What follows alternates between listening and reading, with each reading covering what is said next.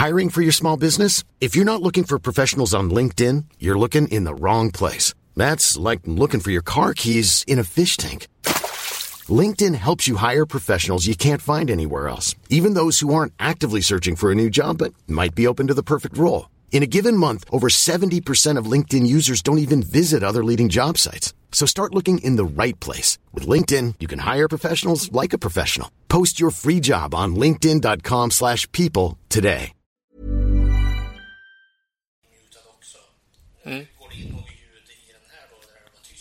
Inte mycket. Nej, för den... Du måste prata liksom rakt in där.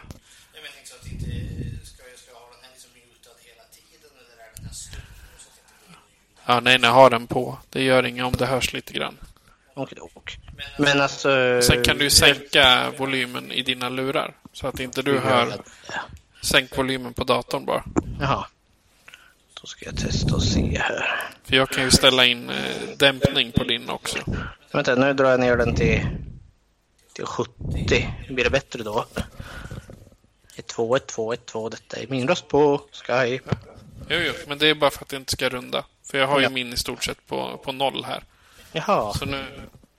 1, 2, 1, 2, 1, 2. Fredriks röst på Skype. Skype, Skype, Skype, Skype, Skype. Ja, nej, för eh, om man, om man höjer volymen på datorn mm -hmm. då höjs ju volymen i lurarna också. Jaha, så där. Nu så har jag i stort sett stängt av den. Okej, men det jag undrar, jag är tekniskt okunnig, men den här blåa knappen, när jag mutar den, då tar den här inte upp något ljud alls och då hörs det ingenting in i om jag säger någonting. Okej. Okay, men du, tänkte... du, behöver inte muta den, för det gör jag i efterhand. Ja, nej, men, men det var det jag tänkte för, för då om, om vi pratar något och ska ha något samtal, då måste man liksom klicka på den igen och sen börja prata. Sen... Nej, det behöver du inte.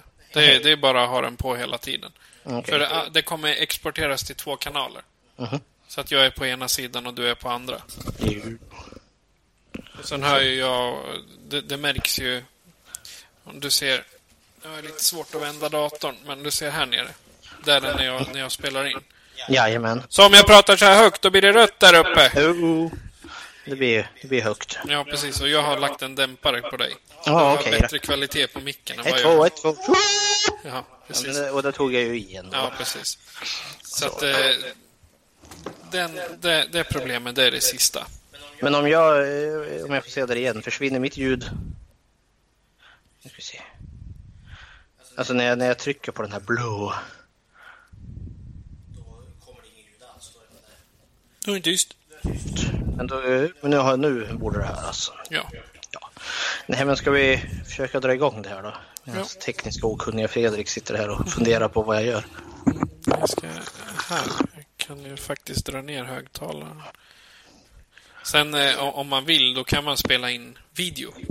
Alltså prata så här med video, ja, ja. videofil. Men då måste vi verkligen vara finklippta. Och Men nu, nu vred jag den här lite. Blir det bra? Ja, det är jättebra. Det bra. jättebra. Ja, så länge det inte distar så är jag nöjd. Ja, men då så. Japp, och då tar vi några sekunder tyst. Jag måste ha schemat här bara.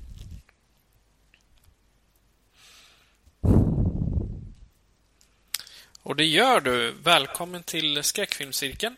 Jag heter Patrik och jag ska vara er värd. Och idag så har vi faktiskt ett specialavsnitt. Eh, vi har nämligen samlats tillsammans hemma hos Fredrik Rosengren Välkommen Fredrik. Eller jag kanske ska säga att jag är välkommen till dig. Ja, tack så mycket. Jag är välkommen hem till mig själv.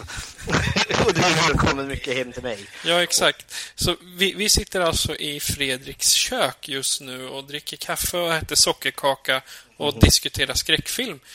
Och idag... Så hör du, hör du mystiska mumsingsljud och sörplande så vet du att det är någon av oss som slaskar sockerkaka eller kaffe. Exakt.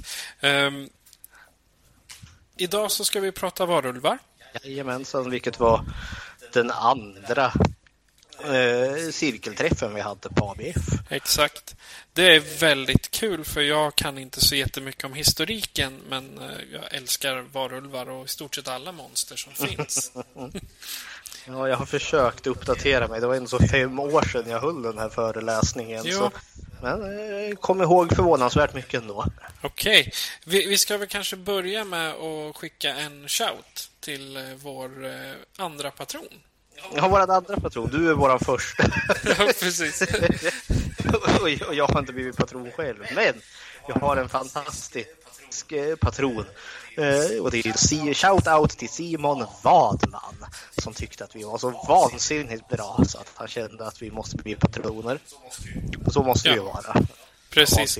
Och eh, vi ska bara ha 18 till och sen börjar vi lotta ut en eh, kopia utav filmen som vi pratar om varje gång. Så ännu en gång. 18 patroner till, sen kan ni vinna filmen. Nice. Ja. Men eh, vi är inne på varulvar, så jag tänkte... Vi, vi ska väl i alla fall inte börja med varulvarna, för jag tänkte vi skulle prata lite om vad vi har sett sen vi pratades vid, och det är väl ungefär en och en halv vecka sedan. Ja, så har du tittat på? Jo, jag, jag har plöjt några filmer. Eh, jag såg en... Jag ska se, jag vill sätta upp IMDB här. Eh, jo, jag såg en film som jag har velat sett under ganska lång tid som heter Deep Star 6. Eh, och varför har jag velat sett den? Jo, det är för att Sean S. Cunningham har gjort den. Och det är ju mannen som gjorde den första fredagen den 13 filmen. Så jag har varit nyfiken på den här men den har alltid varit har liksom inte fått någon svensk utgåva så jag efter mycket om och men lyckades jag få tag i en importutgåva. Men det är något form av Ja, eh, den är från 89. Eh, Amerika behöver kärnvapen på havets botten av någon anledning. Eh, och då är det något eh, undervattensteam där som har sitt lilla vattenfort, eller vad man kallar det, så åker de runt där och borrar och har sig för att få med dessa kärnvapenmissiler. Men så borrar de lite för djupt och en grotta uppstår och ur denna grotta kommer det ett gigantiskt blodtörstigt monster och så sätter sig handbesättningen ena efter den andra. Den var inte alls så bra som jag trodde att den skulle vara. Men den låter väldigt underhållande. Visst gör den. Alltså, när jag väl såg den så kändes det väldigt mycket som gjorde direkt till tv. Eh, och monstret i sig, det var inget fel på det men alltså filmen är ungefär en timme och 45 minuter och det tar ungefär 50 minuter innan vi ens får se monstret.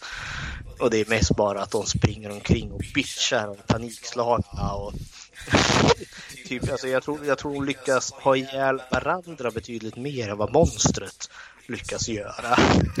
Så, jag vet inte, den, den, den lämnade inget bestående intryck direkt. Nej, den, den kan ju verka underhållande vid stunden, men det är kanske ingenting du återvänder till. Nej, nu har jag sett den i alla fall. Kan bocka av den från min checklista. Okej. Sen en annan filmen eh, en film som eh, våran fantastiska patron Simon Wadman rekommenderade för mig som fanns på Netflix som heter The Invitation som gjordes 2015. Eh, och den, eh, han sa åt mig, ja, men du, du, du måste se den men du, du kolla ingenting eller läs ingenting om den utan bara, bara se den och det gjorde jag. Eh, och den var, och jag tänker ge exakt samma råd. Har du inte sett den, läs ingenting om den, se inga trailers, bara se den. Den var väldigt sevärd. Så vi kommer alltså inte dela någon länk till IMDB eller någon trailer på den här?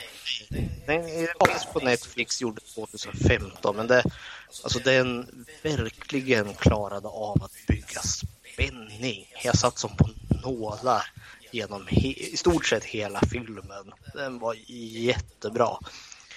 Eh, Så The Invitation, stora rekommendationer. Ja, den gjorde ganska bra med pengar också. Ja, vad har du mer sett? Det är nog de jag har sett. Sen har jag eh, månadens Playstation Plus på Playstation 4 var ju fredagen den 13, The Game. Ja, det har vi tagit ner båda två. Jag, jag har lirat eh, fredagen den 13 där och sprungit omkring som Jason och satt yxan och knivar och häcksaxar och allt vad man har för tillhyggen i skrikande Camp Counselors där. Även det låter väldigt underhållande. Jag har inte provat det ännu, men det kommer så att säga.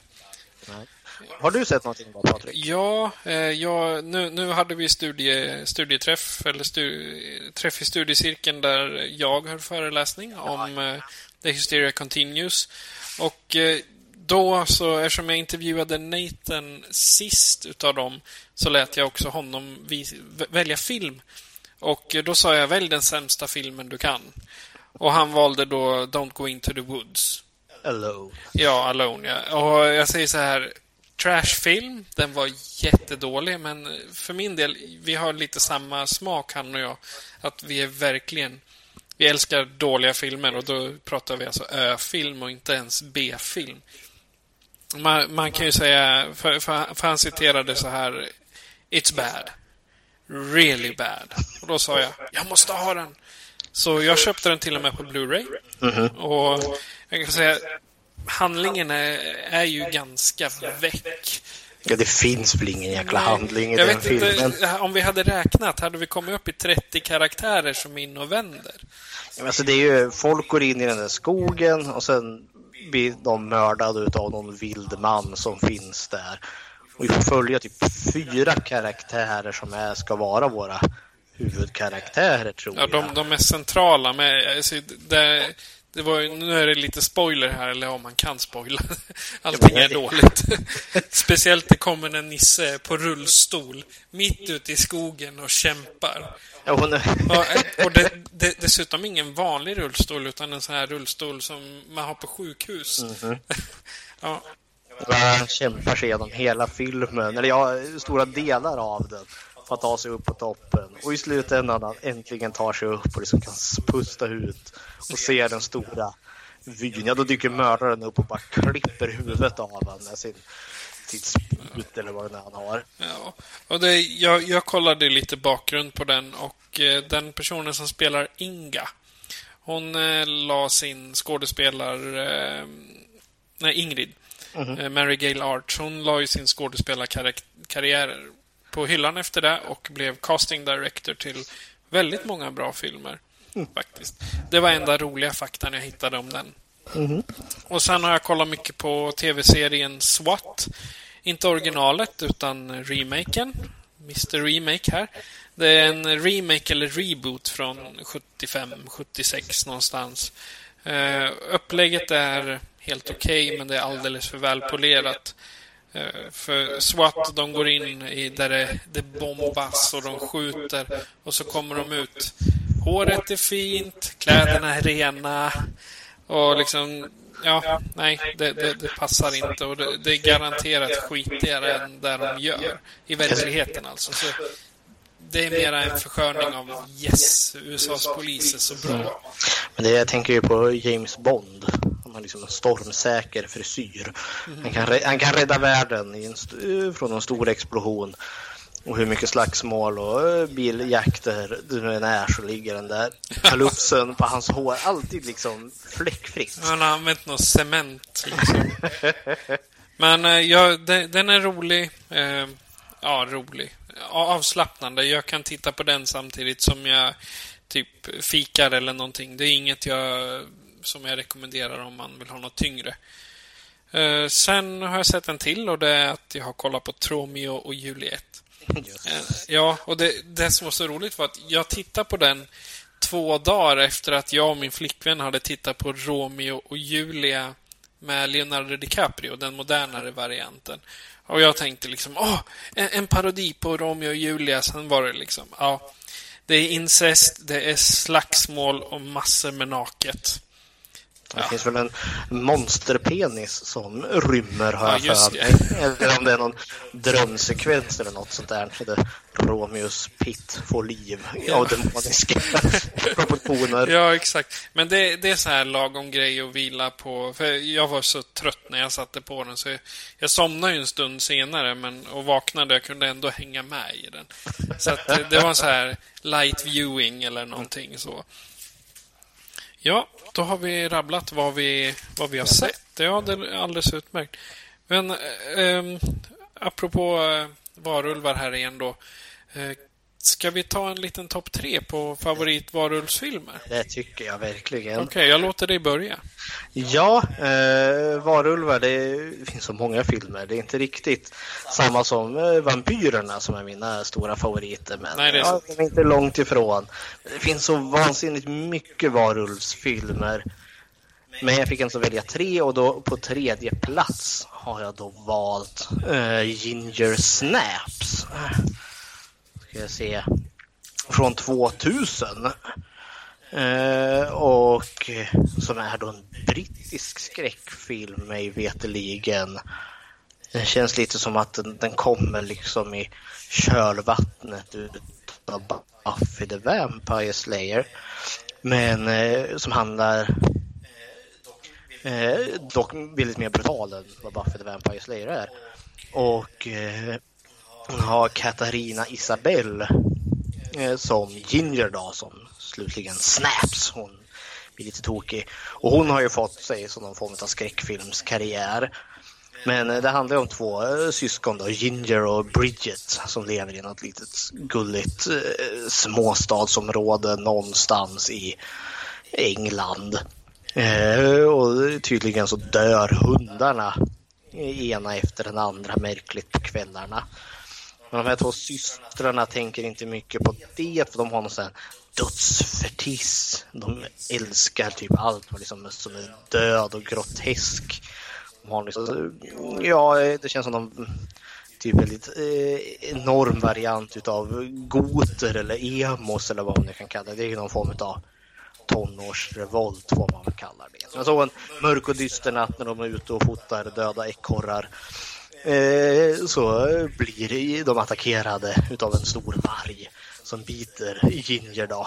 Eh, och eh, men de kommer ju undan med blotta förskräckelsen och efter det så börjar det hända lite saker med Ginger. Hon börjar känna konstiga saker och det börjar växa hår på nya ställen på kroppen. Den har liksom mörkt sinne för humor. För hon går ju till skolsköterskan. Liksom. Det är något som är fel med mig. Jag har fått så många nya känslor. Och eh, som sagt, jag har fått ny, hår på olika ställen av kroppen. Ja, men det är normalt. Du är tonåring. Det är sånt som händer. Så ja. Liksom... Men blir, blir inte hon typ eh, vad heter det, våldtagen också? Nej, inte vad jag kommer ihåg. Någon utav dem, eller blanda ihop dem där? Ja, nej, inte, det är inga våldtäkter i Inner Snaps i alla fall. Det är väl någon kille som försöker ge sig på henne. Det finns ju riktigt sådana douchiga eh, killar där då, som hänger omkring och tror att de är de snyggaste. Det är väl någon som försöker sig på henne. Men då har ju hon redan blivit varulvsstark så hon kan liksom sopa han åt helvete. Mm. Ja, det, var... ja, men det, det, är min topp, det är min tredje väldigt sevärd film om ett syskonpar. Varav ena då håller på att bli en varulv.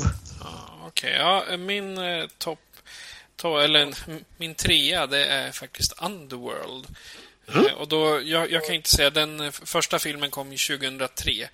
Och det handlar om en eh, huvud, huvudrollsinnehavaren är ju vampyr. Uh -huh. Celine, hon eh, spelas av eh, Kate Beckinsale. Och hon i sin tur blir ju förälskad i en vampyr som, eller vampyr, varulv i form uh -huh. av Scott Speedman fast han egentligen är en hybrid mellan vampyrer och uh -huh. varulv. Och fra, framförallt då så gillar jag själva mm, hur de visar upp det här ja, det, det, moderna kriget mellan varulvar och vampyrer. Mm -hmm. Precis som Twilight, precis som True Blood. Mm -hmm. Alla de där filmerna, det är alltid varulvar versus vampyrer. Mm -hmm. och, men det här tar liksom steget eh, nästa steg, jag menar, då, nu är vampyrerna jättesexiga. Till och med varulvarna är sexiga på sitt sätt. Och ja, det, det, känns nästan som att James Bond ännu en gång är ute och slåss mot ja, någon annan som också ser ut som ett monster. Så att det, det är liksom fasta frisyrer även fast de slåss ett, en blodig kamp. Han är väl stormsäker päls då? Ja, exakt. Men sen samtidigt när de omvandlas så de blir ju inte de här håriga sakerna utan eh, som Scott och nu är det lite spoilers så håll för öronen om ni inte har sett den här. Han blir ju i stort sett blå och får lite rutten i ansiktet. Det är så han ser ut när han blir hybrid. Och han är ju hälften vampyr, hälften varulv. Och lite människa. Och lite människa. För de varulvar som ändå är 100% varulv, där har du ju päls och ja. nos och tassar och hela konkarongen. Exakt. Ja, nej, men det är, min, det är min nummer tre. Jag är lite mer för det här moderna. Mm -hmm. Eh, min nummer två då, det är Dog Soldier från 2002. Också som jag tror är en brittisk film. Ja, som utspelar sig i Skottland har jag för mig. Jo, där det är ett gäng militärer som har någon militärövning mitt ute i den skotska vildmarken där. Men så springer de på någon skräckslagen eh, Eh, kvinna där ute i skogen som berättar någon vild berättelse om att det finns typ monster ute i, i skogen som de inte riktigt tror på. Men så kommer de till ett hus och det visar sig att det finns ju en hel familj varulvar här då. Så blir de fast i detta hus. De måste belägra sig för att försvara sig mot den här varulvska familjen som försöker ta sig in och äta upp dem.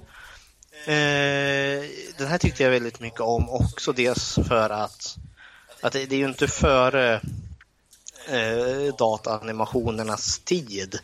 Men de har verkligen inte haft med några dataeffekter överhuvudtaget utan allt är praktiskt. Och varulvarna är ganska imponerande ändå för att just vara praktiska. För de, de är säkert liksom två och en halv meter höga så det är ju liksom någon stackars skådespelare på styltor typ. Som de har dragit på en dräkt alltså? Jag, jag har inte sett den nämligen. Ja, men den är väldigt sevärd och jag kommer ihåg, nu var det länge sedan jag såg den, men senaste gången jag såg den så tyckte jag väldigt mycket om den. Den har ganska höga betyg på IMDB, typ 6,8 utav 10. Så jag tror den har bestått tidens tand ganska väl. Men det är som någon form av action, skräckfilm med praktiska effekter och det är någonting jag uppskattar så det är min nummer två. Har du inte sett den så se den. Det, det är inte så mycket CGI alltså. Nej, det är inga alls. Nej, det är riktigt, alltså, the real deal. The real deal. Ja, ett hantverk. Ja, och jag hade ju Ginger Snap som nummer två. Så att, eh, men då, då hoppar jag vidare till nummer ett och tar den först då. Och det är Varulven, eller på engelska The Wolfman från 1941. Som, eh, som blev den, av den nuvarande varulvens... Ja, satte... satte, satte säga? Ja, precis. Och eh, jag, jag, det var så länge, nu var det länge sedan jag såg den, men jag gillar just det här klassiska, att man inte har eh, en massa animationer, utan den är helt enkelt bara en varulv. Mhm. Och det är Lon Chaney Jr. som eh, då, vid då var en av Universals stora stjärnor inom skräckfilmsgenren, eller som blev, rättare sagt. Och um, ska vi se, det var Bella Lugosi som eh, regisserade den, va? Nej, nu. Nej, Eller han jag- spelade en biroll. Ja, han, var bara- spelar, han är ju den första varulven som biter. Precis, precis. Ja, när man tänker Bella Lugosi, då tänker man direkt regissör eller filmskapare. Ja, Jag tänker Dracula. Ja, precis. Dracula. Ja, exakt. det är där man, man känner igen det. Men eh, den är faktiskt eh, väldigt... Eh, ska jag säga? Det, det, det är en klassiker och eh, har du inte sett den så se den. Det är en klassiker med all rätt, tycker jag. Ja. Okej, Fredriks nummer ett. Ja, alltså det, det är ju nästan lite hädis att inte ha The Wolfman som nummer ett. Men eh, jag smäller då in en amerikansk varulv i London, John Landis film från 81. För att den är så vansinnigt underhållande. Den är en sån perfekt kombination utav komedi och skräck om just två amerikanska turister som är ute och turistar i England. Jag har insett att det finns en röd tråd med mina varulvsfilmer här. De alla utspelar sig i England. Eh, men de är ute och turistar ute på någon engelsk hed där då och så ylas det lite och de blir varnade utav den här vidskepliga Eh, bybefolkningen att gå inte ut på heden när det är mörkt och när det är fullmåne. Men det gör de i alla fall. Och mycket riktigt så kommer det ju en varulv och eh, har ihjäl den ena men river den andra. Och han blir då successivt en varulv eh, mitt i eh, ja, 80-talets moderna London. Och den, är, ja, den, har, den är väldigt underhållande för han kan ju inte kontrollera det. Till en början är det nästan mest positivt. Han, liksom, oh, han blir starkare, han blir kåtare, liksom allt som är positivt tycker han. Men sen blir det ju fullmåne och varulven tar över Och han rusar omkring nere i tunnelbanorna och äter upp folk.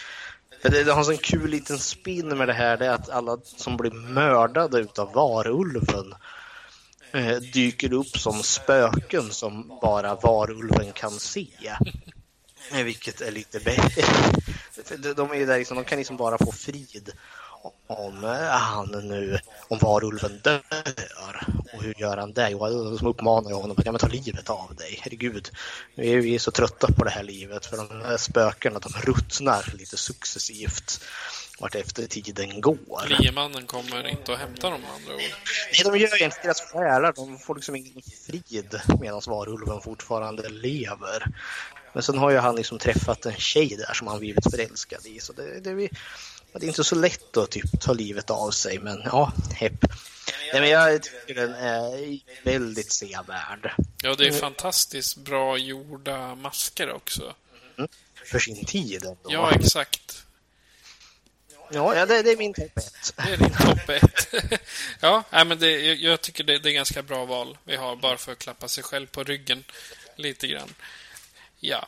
Eh, ännu en gång så säger jag att vi pratar om varulvar idag och jag tänkte du kan väl dra en eh, kort liten beskriv, beskrivning av varulvarna och dess historia? Jag får se hur kort det blir. Som sagt, jag gick igenom min, min gamla presentation här nu för fem år sedan, men det är något som slog mig eh, rent historiskt, precis som med vampyrerna, så går det här ganska långt bakåt i tiden. Inte riktigt lika långt kanske som eh, med att hitta historiska typ kilskrifter och sånt som vampyrer. Men det finns ganska gamla daterade, åtminstone tusen år bakåt i tiden. Eh, men sen är det ju lite, det är väldigt stor skillnad på hur vi eh, idag med postmodern, eller ja, med film, eh, populärkultursmodern tolkning av varulven kontra de gamla eh, synen på varulven. För då är det väldigt mycket just att man är en skepnadsskiftare. Eh, och alltså oftast inte i negativ bemärkelse. Eh, för som på den gamla jägarkulturen när man skulle ut och jaga, man behövde jaga renar eller eh, andra djur för sin överlevnads skull så kunde man ha så ritualer då man liksom tar in sig djurens ande. Och då är det ju, vill man ju ta in sig, ska du jaga djur, då vill du ju ta in det rovdjur som typ varg eller björn eller liknande för att då få bättre jaktlycka. Eh, det var väl typ som i Nordamerika, urinvånarna där då som lite slarvigt kallas för indianerna. Eh, det var det ofta som man hade någon form av dans kring någon stor eld antar jag. Och då var ju oftast schamanen iklädd det djur då som man försökte anamma. Och då var det, var det varg, då hade han ju som en vargpäls eh, på sig. Alltså, Och så tänker jag också att det finns bevarat gamla texter från här i Norden om våra nordiska eh, typ vikingar, de krigare som man hade när man begav sig ut i strid, typ bärsärkarna. De kunde ju också dra på sig eh, djurpälsar från ja, men som varg eller björn, något liknande. Och sen åt väl de någon, jag för mig det är den här eh, häxbrygden på eh, flugsvamp eller vad det är så att man skulle bli lite extra tokig. Lag, det var lagom hög då eller? Ja, det var väl en del i det där liksom för att gå in i något bärsärkeri mode och sen skulle de liksom in i strid där då med djurpälsen på så var det ju en skrämseleffekt. Det är liksom som ja, en varg på två ben. Men sen är det ju olika länder har haft olika syn på vad som är liksom en varulv. Men det är ju alltid liksom en kombination av ett djur och en människa. Som i Indien pratas det om typ nagas och det är ju då en, en orm och en människa i kombination. De har jag mest sett när jag har spelat rollspel. Då brukar det alltså måste vara en kvinna med en, med en ormkropp, svans där då, så håller hon i två svärd. Eh, i Indien, det finns, det finns så många historier om typ vartigrar. Det är som tigern, ett mer farligt djur eh, än i Norden, vargen. Eh, typ i Grekland och Turkiet har det berättats om varulvsvildsvin. Vilken syn. Det är inga vildsvin man, man, man kör på direkt, utan du, du kommer och så äter de upp bilen. Typ. Inte mycket att grilla heller kanske. Och I Sydamerika så har det typ varit varjaguarer. Eh, och tydligen på pappa Ny Guinea fruktade man varhunden. Eh, och i, ja, i Nordamerika och i Ryssland, eh, så jag tycker i Ryssland är lite ironiskt för där har det varit varbjörnar då, den ryska björnen där. Vi kan ju göra så att eh, vi, när vi publicerar det här avsnittet så lägger vi upp bilder. Precis som vi gjorde med vampyrerna. Och vissa av de här har liksom varit i varnande syfte, andra är liksom återigen det här att du ska uppsupa djurets eller karaktär för typ jaktlycka eller krigslycka. Eh, men sen då eh, eh, hur vad ska jag säga, alltså rena myterna om hur man blir en varulv är väldigt olika eller väldigt skild från våran eh, film moderna tid. Eh, för i, i filmens värld så är det ju regel att du ska antingen bli biten eller riven av en varulv och överleva detta så blir du en varulv lagom till nästa fullmåne. Men eh, i de här gamla skrifterna, liksom rent historiskt, så är allt som oftast med hjälp av magi eller olika förbannelser som du blir en varulv. Det här att du blir biten har väldigt lite att göra med det, eller dyker inte alls upp. Det har blivit mera i filmvärlden då. Ja, det, är- alltså, det, är rent, det är ren film, myt som har förändrat det gamla. Men som ett, som ett sånt exempel på eh, kanske eh, hur man kunde bli varulv, alltså oftast varg då, är att det här, många av de här myterna kommer ifrån Norden. Eller som jag har tillgång till, och kommer från Norden. Det är ju då att man har tagit på sig kläderna och spänt ett trollbälte kring sin höft. Eh, och detta var någonting då, eh, det här bältet, det var någonting som man gjorde då eh, med att man eh, skar av huden från ryggen på en hängd kriminell människa. Och så tydligen gjorde man någon form av läderbälte kring detta. Och det, men det är grattis. Och det, och det, det satt du då kring, ja, i byxlinningen där då. Och då kunde du då bli eh, en, en varg som kunde springa omkring och ha sig. Eh, och sen för att bli människa igen, då var man tvungen tydligen att eh, ta av sig ja, det här skinnet då. Eh, och då antagligen kläderna från den här döde kriminelle. Eller så skulle man krypa baklänges genom det här trollbältet. Alltså det här eh, som du har gjort utav huden på den här döde kri- kriminelles rygg. Jag, jag förstår inte riktigt hur man gör, men det är tydligen så man gör. Ja, jag, jag, jag försöker tänka mig. Så, eh, om, om man bara skulle spänna det runt låret. Ja, det ideellt. Jaha, kring midjan, okej. för... Ja, men jag, så smal är inte jag att jag kan krypa. Men jag, jag, spänner fast det där. Hur fasen ska jag komma igenom det sen? Ja, precis. Jag ska försöka ta mig igenom ett, bälte. Eh, Då förblir jag nog varg resten av mina dagar.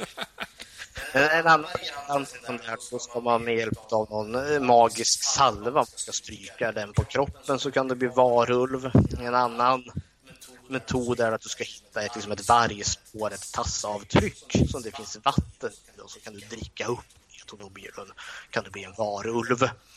Eh, Men då var det ju liksom när du har valt det själv att kunna bli varulv. Men sen kan man ju få det som en förbannelse på sig.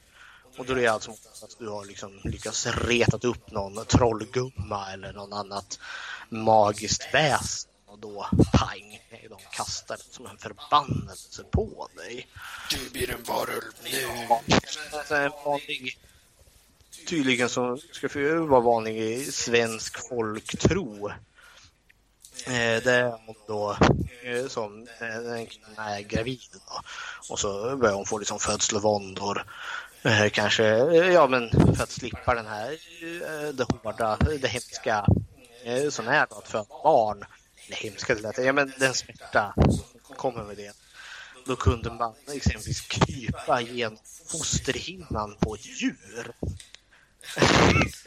jag vet inte jag vet inte riktigt hur det här går till. Men om man gör det då kan man, kan man då bli straffad med att om du föder en dotter då med dottern vad man kallar för en mara. Men om du föder en son kan sonen bli en varulv. Eh, och nu ska vi se. Eh, ibland så eh, också liksom varulvsmytologin inte bara vara en förbannelse, vara ett straff också. Du behöver nödvändigtvis inte ha svart magi.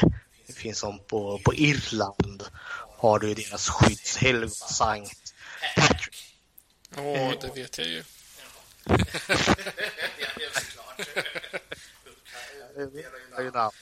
Nej men sen ja, då hade någon fejd med kung Veritatus utav Wales. Han var tydligen en dålig och orättfärdig kung och som straff förvandlas han till en varg.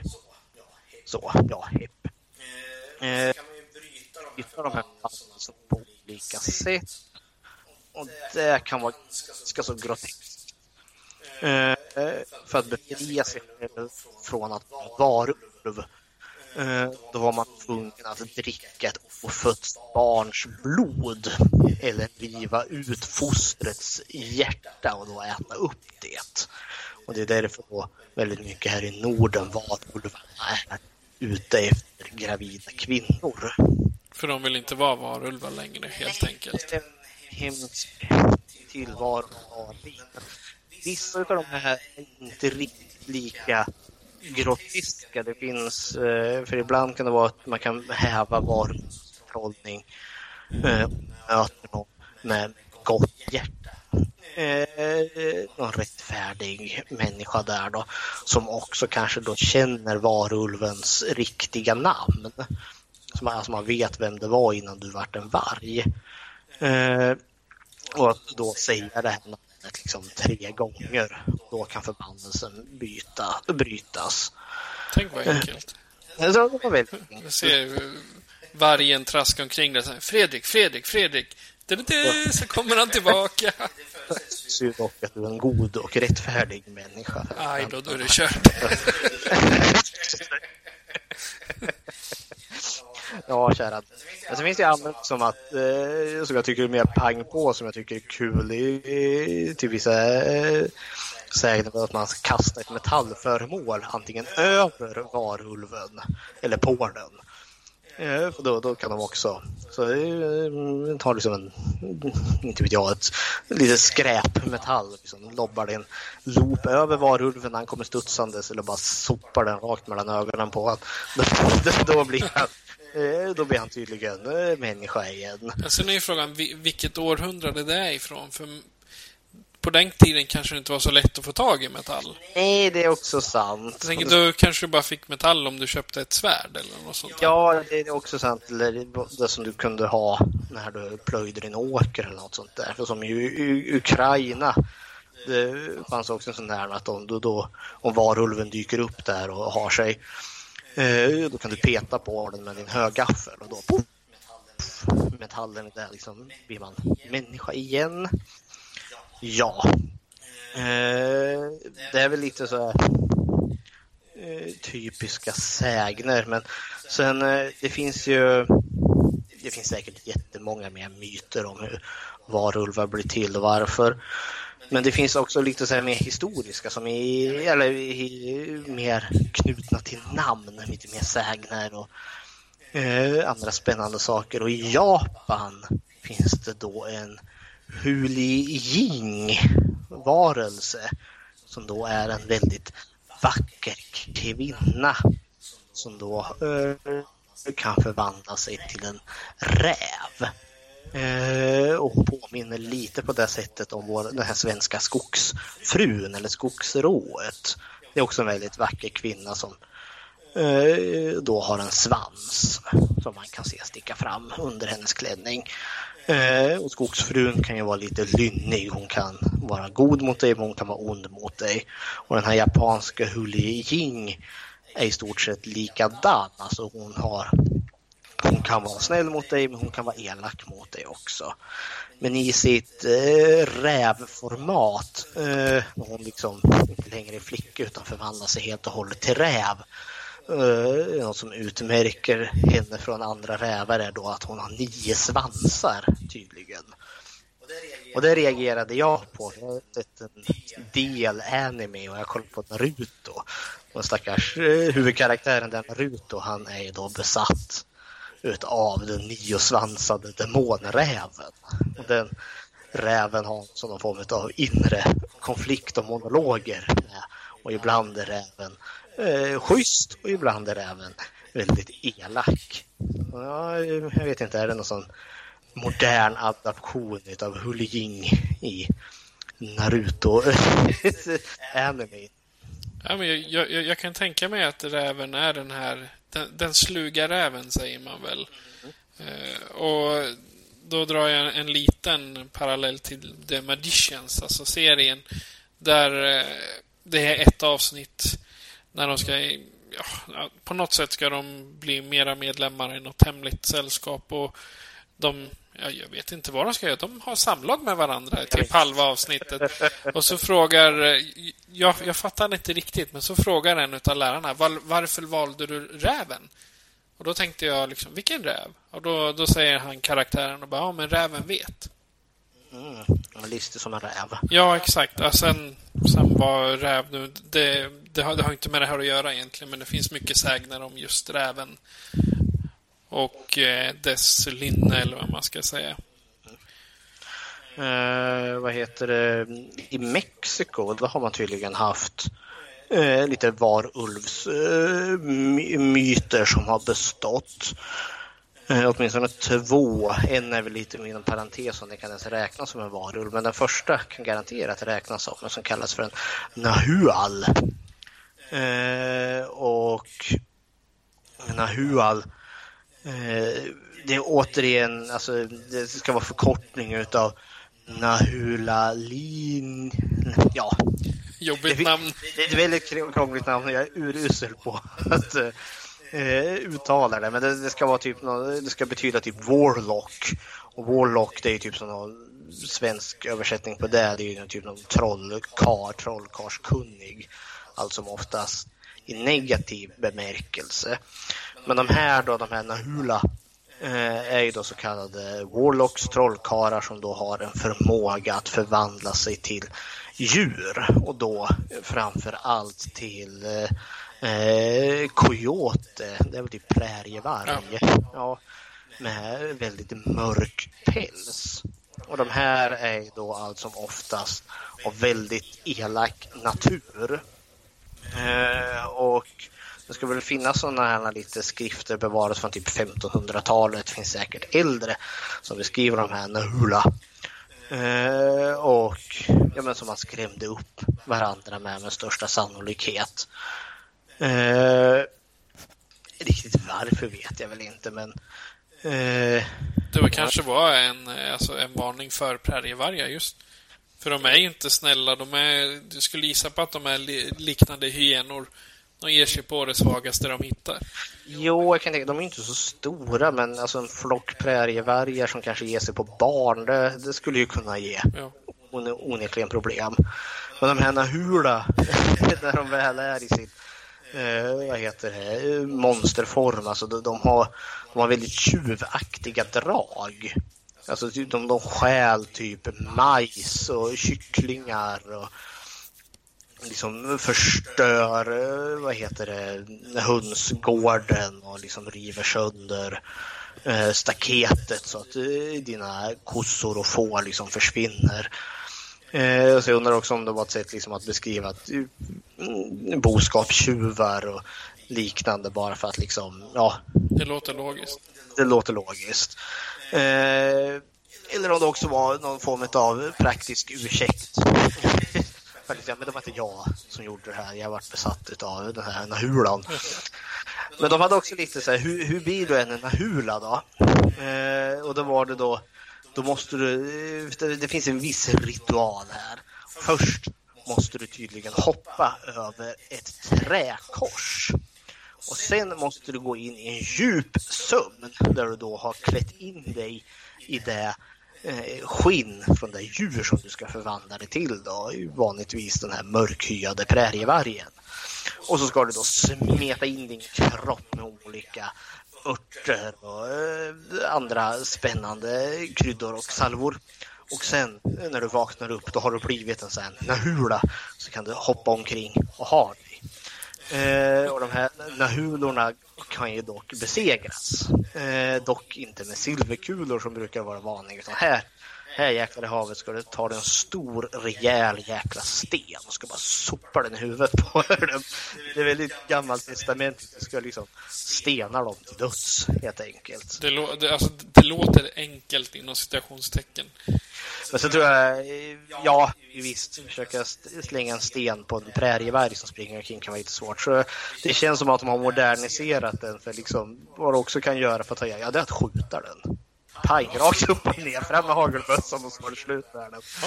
Ja, ja, sen kan du eh, slänga tydligen heligt vatten på dem och det känns ju väldigt vampyreskt. Eller så kan man tända eld på dem eller så kan man hänga dem. Då, då är det tack och godnatt för deras del. Ja, lycka till att hänga prärievarg. Men jag kan se framför mig att det säkert har hänt då. Att man har hängt eh, prärievargar. Eh, jag kan se liksom att de hänger och dinglar där. Ja, eller fastnat i någon eh, fälla eller någonting sånt. Säkert, och sen har man hängt upp dem. Men det var Nahulan där. Så finns det en till mexikansk och den har ett jättekrångligt namn. Du kunde nästan uttala det. Tiahuelpuchi. Tiahuelpuchi, ja. Och det här är en fråga om det verkligen är en varulv eller inte. Den, alltså varulven äter ju kött, alltså människokött, så den är ju kannibal allt som oftast. Och den här, vad sa vi, Talipucci. Talipucci. Alltså är det någon som lyckas eh, uttala det här så kommer jag skriva det på en bild på en sån här Talipucci kan vi kalla det. De äter ju då inte kött utan de dricker blod och det påminner ju mer om en varulv. Eh, dock så är det ju där att de skiftar alltid form. Inte till en varg eller något annat utan de förvandlas typ i stort sett till eh, örnar, stora fåglar. Eh, och detta är då någonting, eh, alltså en gång per månad måste de dricka blod från ett barn, ja, för annars dör de väl. Det är nästan som hybriderna i Underworld då. Ja, typ. Flygande eh, varulvar. Jajamensan. Eh, och de här... Eh, nu ska vi se. Eh, det som får mig att tycka liksom att det ändå så finns varulvsdelen i det. Det är just det som att det blir ett djur. Den är inte odöd som eh, vampyren alltid är, för det är alltid en varelse som har, som har dött och sen kommer tillbaka. Medan det här har de fullt levande. Men här har du också liksom en förbannelseaspekt. Alltså du föds med det här. Det utvecklas tydligen när du är i tonåren där. Då, då kommer det avslöjas om det är en sån här varelse eller inte. Och allt som oftast är det en, en kvinna som blir de här. Eh, och alltså och enligt de här sägnerna, alltså deras familjer brukar alltså oftast vara väldigt medvetna om. Men då, då beskyddar man den här eh, Talpunchi eller vad man kan kalla det. Eh, efter, för att det, det, det är så skamligt. Tänker de får reda på det här, oh, då blir det så dåligt. Eh, men sen är det också ett problem för att eh, eh, dödar man den här, vilket går då, och det kan jag förstå att folk vill för de flyger omkring och äter upp barn minst en gång i månaden, så vi snackar ju minst 12 barnamord på ett år. Eh, eh, men har man ihjäl den, då, då kommer nämligen förbannelsen att flytta från den familjemedlemmen till en annan familjemedlem. Så det blir bara en, alltså en dålig cirkel hela tiden? En dålig cirkel. Och för att få bort alltså hela den här förbanden så måste utplåna hela familjen. Hela släkten utplånas. Vilket jobb. Ja, jo, eh, ja, jag kan tänka alltså det här är farligheten med alltså myter eller med vad heter det, vidskeplighet. Tänk om någon verkligen varit anklagad för att vara en sån här varelse. Ja, då måste du ju, den personen måste dö, men så måste hela familjen också dö. Och då avrättar man väl dem samtidigt, allihopa i ett enda svep, för annars har du ju en ny. Det hade ju varit perfekt om det fanns en maffia då. Be, som be, be, beskyller ett eh, rivaliserande gäng bara. Ja, men ni är eh, såna här som inte vi kan uttala. Allihopa. Ja, precis. Pushinar är ni. Och nej, din son är en sån. Så han måste dö och då ska vi ta allihopa. Yay, vi är enda maffiafamiljen. Kan man ju anklaga den ma- maffiafamiljen också för att Ja, exakt. en ändlös cirkel. det är så mycket mord. Eh, ja, men eh, det är väl de liksom eh, de liksom varulvar som jag hittat som har stuckit ut på något vis och vänster. Men då tycker jag att vi kan gå in till det som brukar kallas för den första varulven. För nu har vi varit inne lite på de här mer monstruösa, skräckartade dragen hos varulven kontra i tidig tid då det liksom var någonting positivt. Då du var, fick jägarlycka eller krigslycka. Nu har du ju mer liksom skräckvarulven. Och det som då eh, ska vara liksom den första varulven, det är en sån grekisk saga om kung Lykanon. Eh, och kung Lykanon ska då vara den första människan som guden Zeus gjorde. Den grekiska guden Zeus som brukar stå med en blixt i ena handen. Han är ju Herkules och Hera och Afrodite och det gänget. Men när han skapade alla människorna då, då eh, var Lykanos den första då. Han får tydligen 50 söner där och Zeus är väl lite nyfiken tydligen på, men vad gör han eh, där nere då? Hur går det för mina människor? Han ligger dygnet runt, om inte annat, för 50 söner. Ja. Nej men eh, så han, Zeus, han, han går ju ner dit så vitt jag förstår.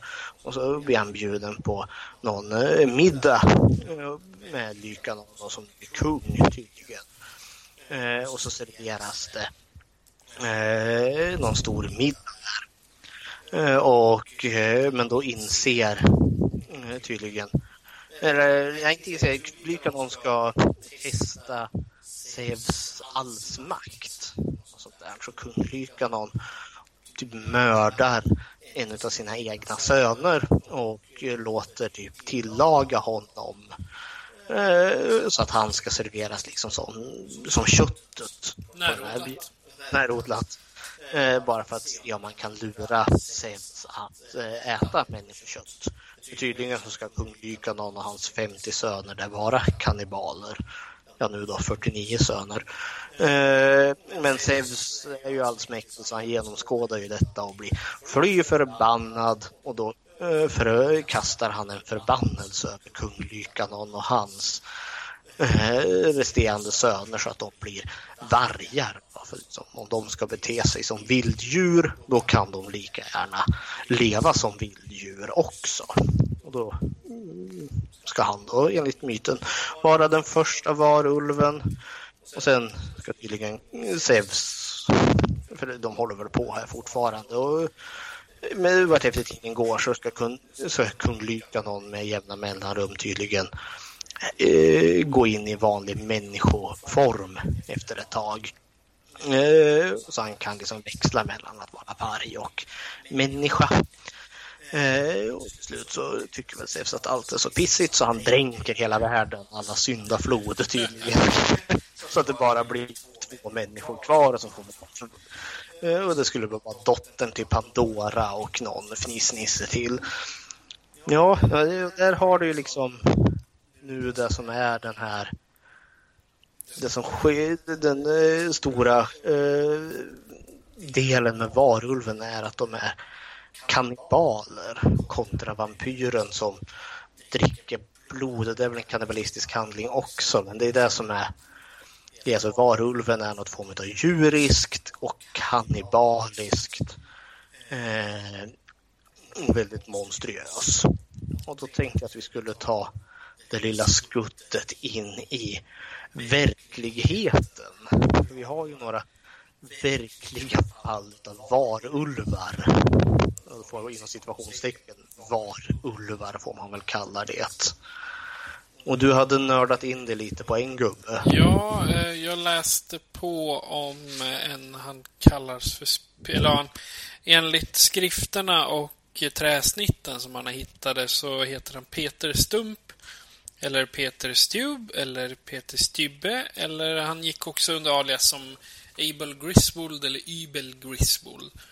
Eh, han eh, föddes i tyska Epprat och det är lite okänt när exakt. Man tror runt 1525. Men många av registren försvann under 30-åriga kriget. Så att, eh, ja, förmodligen mellan 15, ja, runt 1525. Eh, han avrättades vid 1589 för att eh, man 20 år tidigare hade börjat hitta kroppsdelar utspridda runt byn där. där då. Och eh, många av dem lyckades man identifiera som, eh, ja hur man nu gjorde det vid den tiden, eh, som fiender till Stump. Eh, ja, det kanske satt ringar eller de hade något klädesplagg kvar på sig. Och eh, det slutade med att myndigheterna på något sätt fick hundar att spåra dofterna hem till Pumpf eller Stump eller hur vi nu ska uttala det. Och eh, då kom han fram till att han under hela 25 år hade ansett sig ha en eh, omättlig blodtörst. Och han dämpade dels genom att ta liv av djur och dricka deras blod och äta deras råa kött. Men eh, när det inte räckte så då tog han sig an lite barn och lite män och lite kvinnor. Och varför gjorde han det?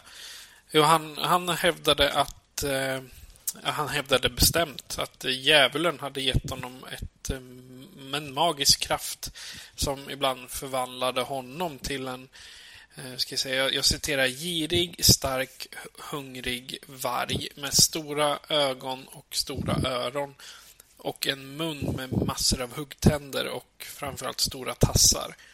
Och han trodde att allting berodde på ett magiskt bälte. Mm, och då, kontrollbältet igen. Ja, exakt. Vi är tillbaka där. Men man hittade aldrig något bälte. Eh, så Stump eh, började man tortera 1589. Och eh, under den tortyren så erkände han att han utövat svart magi ända sedan han var 12. Och, och alla vet vi ju att tortyr, det får man ju sanningsenliga exakt, svar. Exakt, med, med tanke på att de hängde upp och sträckte ut och allt de nu hittade mm. på. Eh, och han då hade fått sina påstådda krafter under den här svarta magin. Och man har då ungefär räknat på att han åt upp runt tio barn Eh, varav två som han plockat direkt från gravida kvinnor som han i stort sett slet, slet upp. Mm. Och han var inte bara eh, dåtida seriemördare och kannibal utan han hade våldtagit sin dotter. Och eh, när hon eh, varit gravid så plockade han ut barnet och, och åt upp dess hjärna. Plus livmoderkakan. Det, det, det, låter som en så här psyko-slasher-film egentligen. Så in, alltså det är jättegroteskt. Men sen tänker jag också, som jag nämnde, att häva vampyr, eller varulvens förbannelse var ju det att äta, dricka ett fosters blod eller äta ett fosters hjärta. Men det hjälpte inte i hans fall då bevisligen. Så han provade att äta jättemånga barn och män och kvinnor istället. Ja, eh, han eh, avrättades den 31 oktober 1589 enligt skrifterna då. Och eh, det var en ganska grotesk avrättning. Man eh, bokstavligt talat slet honom i stycken, eldade upp delarna och så spetsade man hans huvud uppe på någon form av träställning för att varna. Mm, en så kallad stegling. Precis, stegling ja. Ja, eh, men det finns en till. Giles Garnier. Honom har du nördat ner i. Ja, eller nördat och nördat. Jag, jag nämnde de här båda två under min första föreläsning för fem år sedan. Och de hänger ihop nästan lite tematiskt i tid. Så Peter Stubbe, han dog där 1589. 89. Och Gilles Garnier, eh, han dör 1573. Då. Och Stubbe han levde i det som vi nu kallar för Tyskland och Garnet, han levde då i Frankrike, det är ju grannlandet. Eh, och han är då, eh, han var tydligen någon hermit. Han kallas också hermiten av Sant Bonto eller varulven av Döle. och tydligen så levde han och hans, eh, han hade en fru och ett, eh, en dotter tydligen och han bodde då som någon ensam störing i en stuga ute i, i skogen ute i, i, stö, i staden eh, Dåle eller Döle eller hur man nu uttalar det. Eh, och han ansågs ganska harmlös. Men eh, sen måste någonting ha hänt där för i oktober 1572, alltså ett år innan han avrättas, då, då är det en tioårig flicka som då plötsligt blir utsläpad ifrån eh, sin vineyard. Vad ska man översätta det till? Ja, vingården då, som hon då arbetar på, antagligen tillsammans med sina föräldrar. Och hon blir då strypt och hon får kläderna strippade. Eh, antagligen har hon väl blivit då sexuellt utnyttjad också. Men det som gjorde det här exception, eller annorlunda jämfört med liknande dåd var just att typ eh, köttstycken fast, eh, saknades från hennes lår och hennes armar som någon hade då liksom skurit loss med en kniv tydligen. Och det kommer ju visa sig senare då att det är han är Giles Garnier som har då eh, gjort detta och han har skurit loss de här eh, styckena som man har tagit med sig hem. Och så har han och hans fru där då kokat det och ätit det tydligen. Eh, och sen går det några veckor och Garnier attackerar ytterligare eh, en en ung tjej. Men hon lyckas tydligen eh, bli räddad för det kommer förbi några eh, personer där. Men alltså han, eh, han eh, attackerar henne med att typ bita och tugga på henne. Ah, han som typ försöker slita köttstycken ifrån henne. Eh, men han skadar väl henne ganska rejält så hon dör inte allt för långt senare. Sen i november för det här börjar i oktober. Då. Sen i november då attackerar han en tioårig pojke. Då.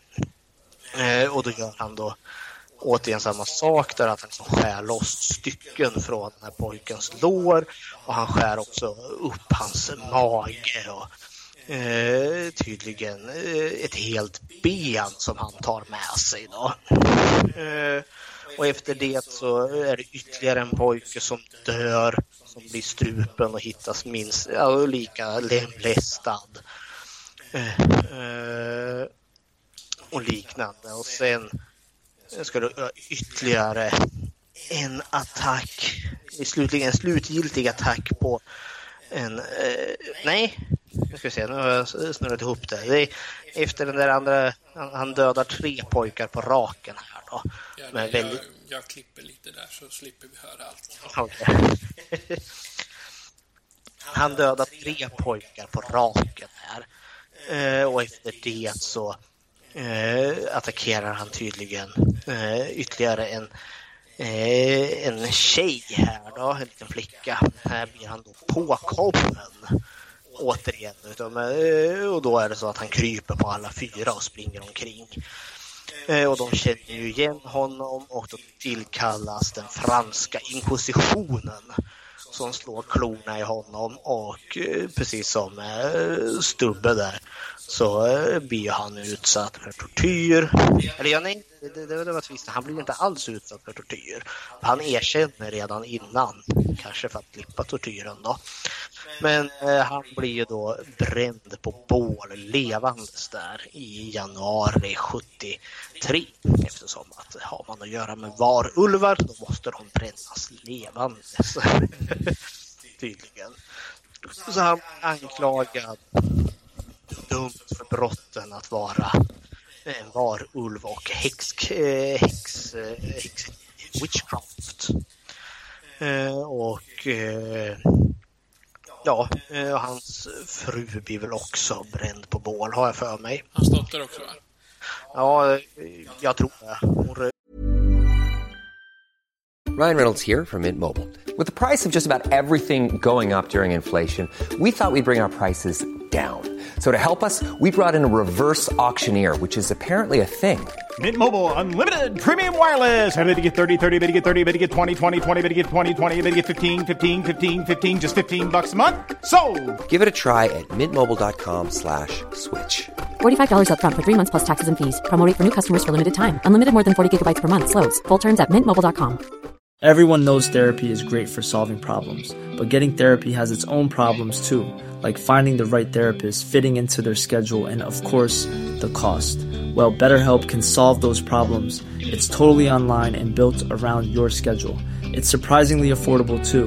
Connect with a credentialed therapist by phone, video, or online chat, all from the comfort of your home. Visit betterhelp.com to learn more and save 10% on your first month. That's BetterHelp, H E L P. Who do you ryker säkert också. Ja, det, då, då blir det som det här. Ja, du är vampyr, eller du är varulv. Nu måste vi döda hela familjen. Som i Mexiko. Ja. Där, som inte kunde uttala eh, varulvsörnarna. Ja, precis. nu, nu snackar vi 1500-tal och vi, nu är det liksom häxprocesserna och vidskeplernas tid.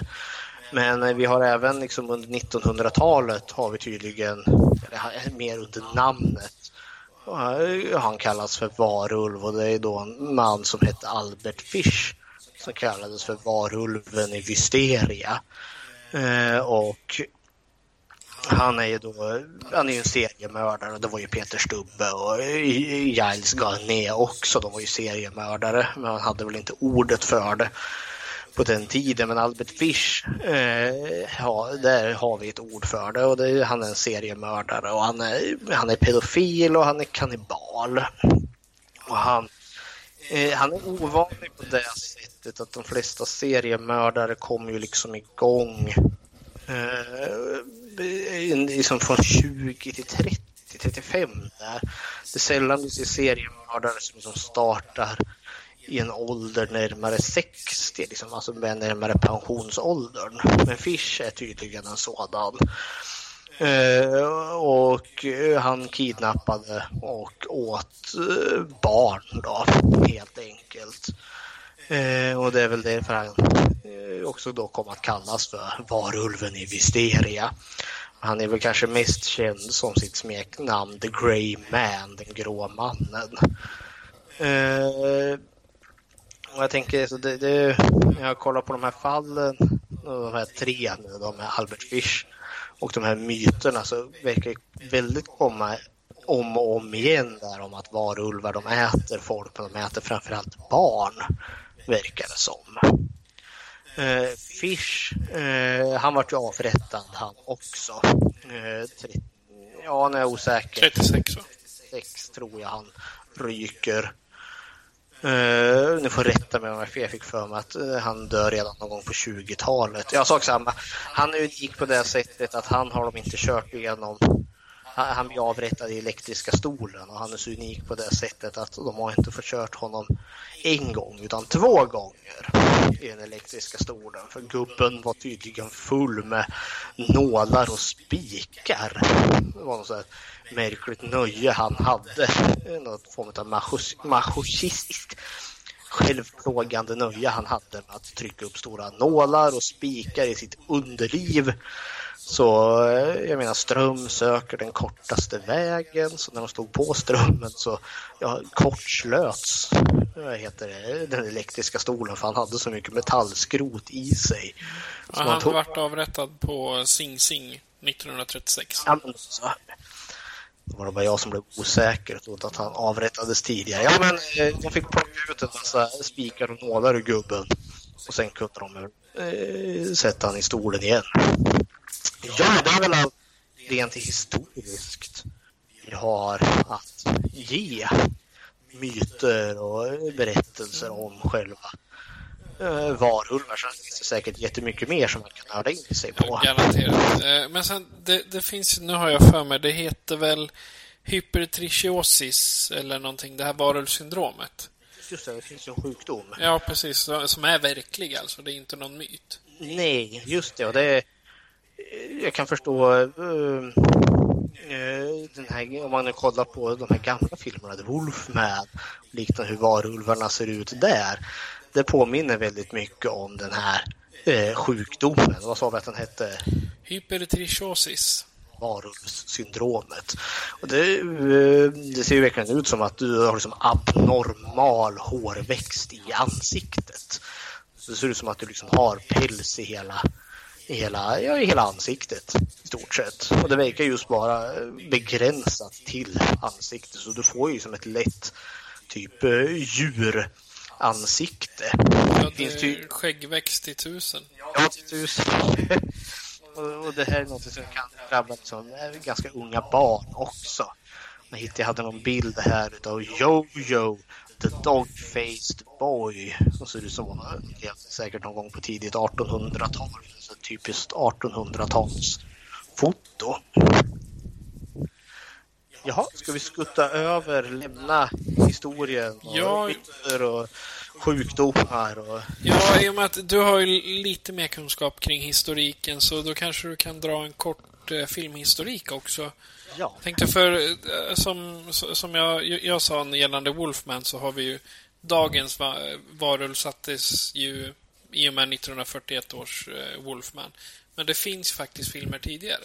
Gör det. Och det är lite, eh, det är lite fram och tillbaka här. Vissa hävdar att den första varulvsfilmen är The Werewolf of London som kom typ 1935. Men det finns nämligen en kort stumfilm som kom redan 1913 som heter The Werewolf. Rakt upp och ner som tydligen ska handla om någon, eh, vad heter det, eh, indiansk eller urin, amerikansk urinvånare som är då en kvinna då som kan ta eh, hon kan förvandla sig till en varg. Det ska också finnas en stumfilm som heter Wolf Blood från 1925. Eh, som har väl typ samma plott där då. Det är ett gäng pälsjägare eh, som jagar vargar och råkar stöta på. De skjuter väl någon varg och så visar det sig att det är en person. Och visar sig att det finns människor som kan förvandla sig till vargar. Men kanske den som är mer klassisk, alltså som vi skulle kvalificera som en varulv är då den här The Werewolf of London från 35. Men som du redan nämnde är ju då att det är ju den här The Wolfman, Universals eh, klassiska monsterfilm med Lone Chain Jr som varulven och Bela Lugosi som varulven som biter honom är det som sätter myten om varulvarna. Eh, där det är att du måste bli biten av en varulv och överleva den och så blir du en varulv då vid nästa fullmåne. För något som slog mig när jag gick igenom allt de här historiska aspekterna, något som verkligen har lyst med sin frånvaro, det är fullmånen. Ja, just det. Ja, nej, alltså, den har inte spelat in någon gång i hur du, varför du blir en varulv. Det är verkligen någonting som filmerna har hittat på med Julf Wolfman. Uh, och den var ju en stor succé och jag för mig att det gjordes några uppföljare till The Wolfman.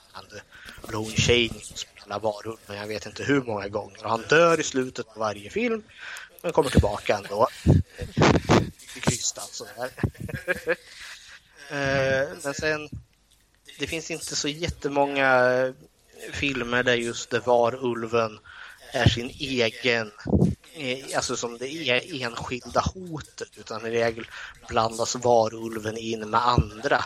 Och typ som Frankenstein Eats the Wolfman från 43 eller Dr Jekyll vs. Werewolf från 72 eller som den helt fantastiska The Monster Squad från 1987. Där, liksom, där du har alla klassiska monster, det är Dracula, det är Frankenstein, och det är Mumien och det är Creature from the Black Lagoon. Men det är verkligen liksom fram till ja, den filmen som vi ska snacka lite mer om, The Howling, typ 81. För där har du verkligen en explosion utav varulvar.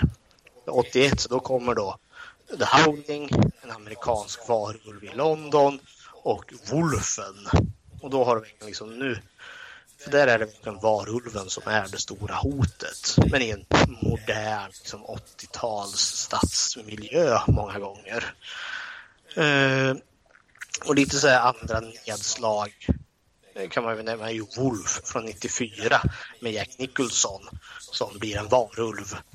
Och sen eh, 96 kom det en helt fantastisk en som heter eh, Bad Moon.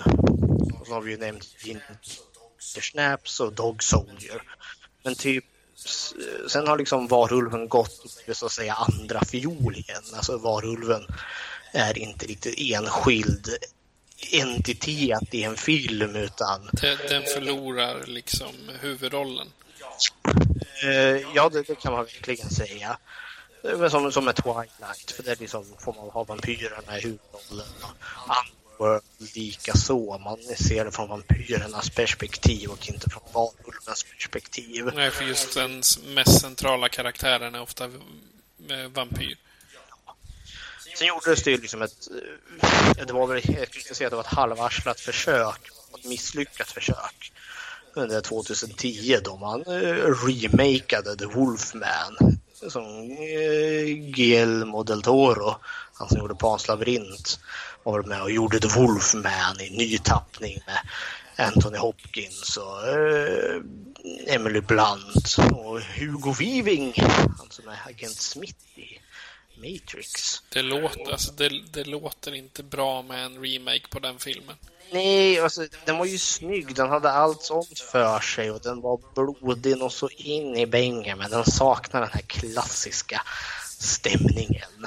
Men annars så, alltså varulvar, det har verkligen liksom inte haft. Du har liksom inte din egen oh, detta var en fantastisk varulvsfilm. Det känns som att det är de här The Wolfman och så de här tre som kom 81 med några inslag med typ Dog Soldier och eh, Ginger Snaps. Men det brukar mest vara liksom skräckfilmsfan som har liksom koll på det där. Liksom inga, du har inga varulvsfilmer som är de här stora, stora klassikerna med undantag för Wolfman och en amerikansk varulv i London. Ja, precis. De har varit mainstream kan man säga. De har liksom, finns kvar i folkets medvetande. Och just nu, det enda som har satt så stort avtryck, det är väl då Teen Wolf, den här tv-serien som MTV gjorde. Och jag vet, den går än kanske, tror jag. För där har du ju en tv-serie, men där har du ju varulven först och främst, om inte annat. Jag har inte följt serien, men eh, det kanske dyker upp andra monster och vampyrer i den där. Ja. Har du sett Teen Wolf? Nej, jag, vi hade faktiskt inte MTV så där länge för de började plocka bort dem ur paketen. Då, så, men de är uppe i 100 avsnitt uppdelat på sex säsonger enligt Wikipedia i alla fall. Så 18, nej. Det börjar 18 februari i Sverige. Sen, sen har det inte, anges det inte mer om den är avslutad eller vad man ska säga. Det är om IMDB kommenterar något på det. Jo. Nej, men vad kan man säga? Alltså filmmässigt. Alltså, filmerna har betytt mycket på det sättet att de har format det sätt som vi ser varulvar idag och just att de är typ svaga mot silver och sådana saker. Det är också något som är väldigt typiskt eh, film överlag. Typ historien, rent historiskt så var de ju typ allergiska mot metall. Typ. Ja, just det. Ja, men sen måste man göra det lite lyxigare så man slänger in lite silver. Jajamensan. Ja, men eh, då har vi diskuterat film, så jag tänkte vi ska gå in på våran eh, huvudattraktion idag som är The Howling. Och eh, vi kan börja med en eh, liten trailer. Och den kommer här.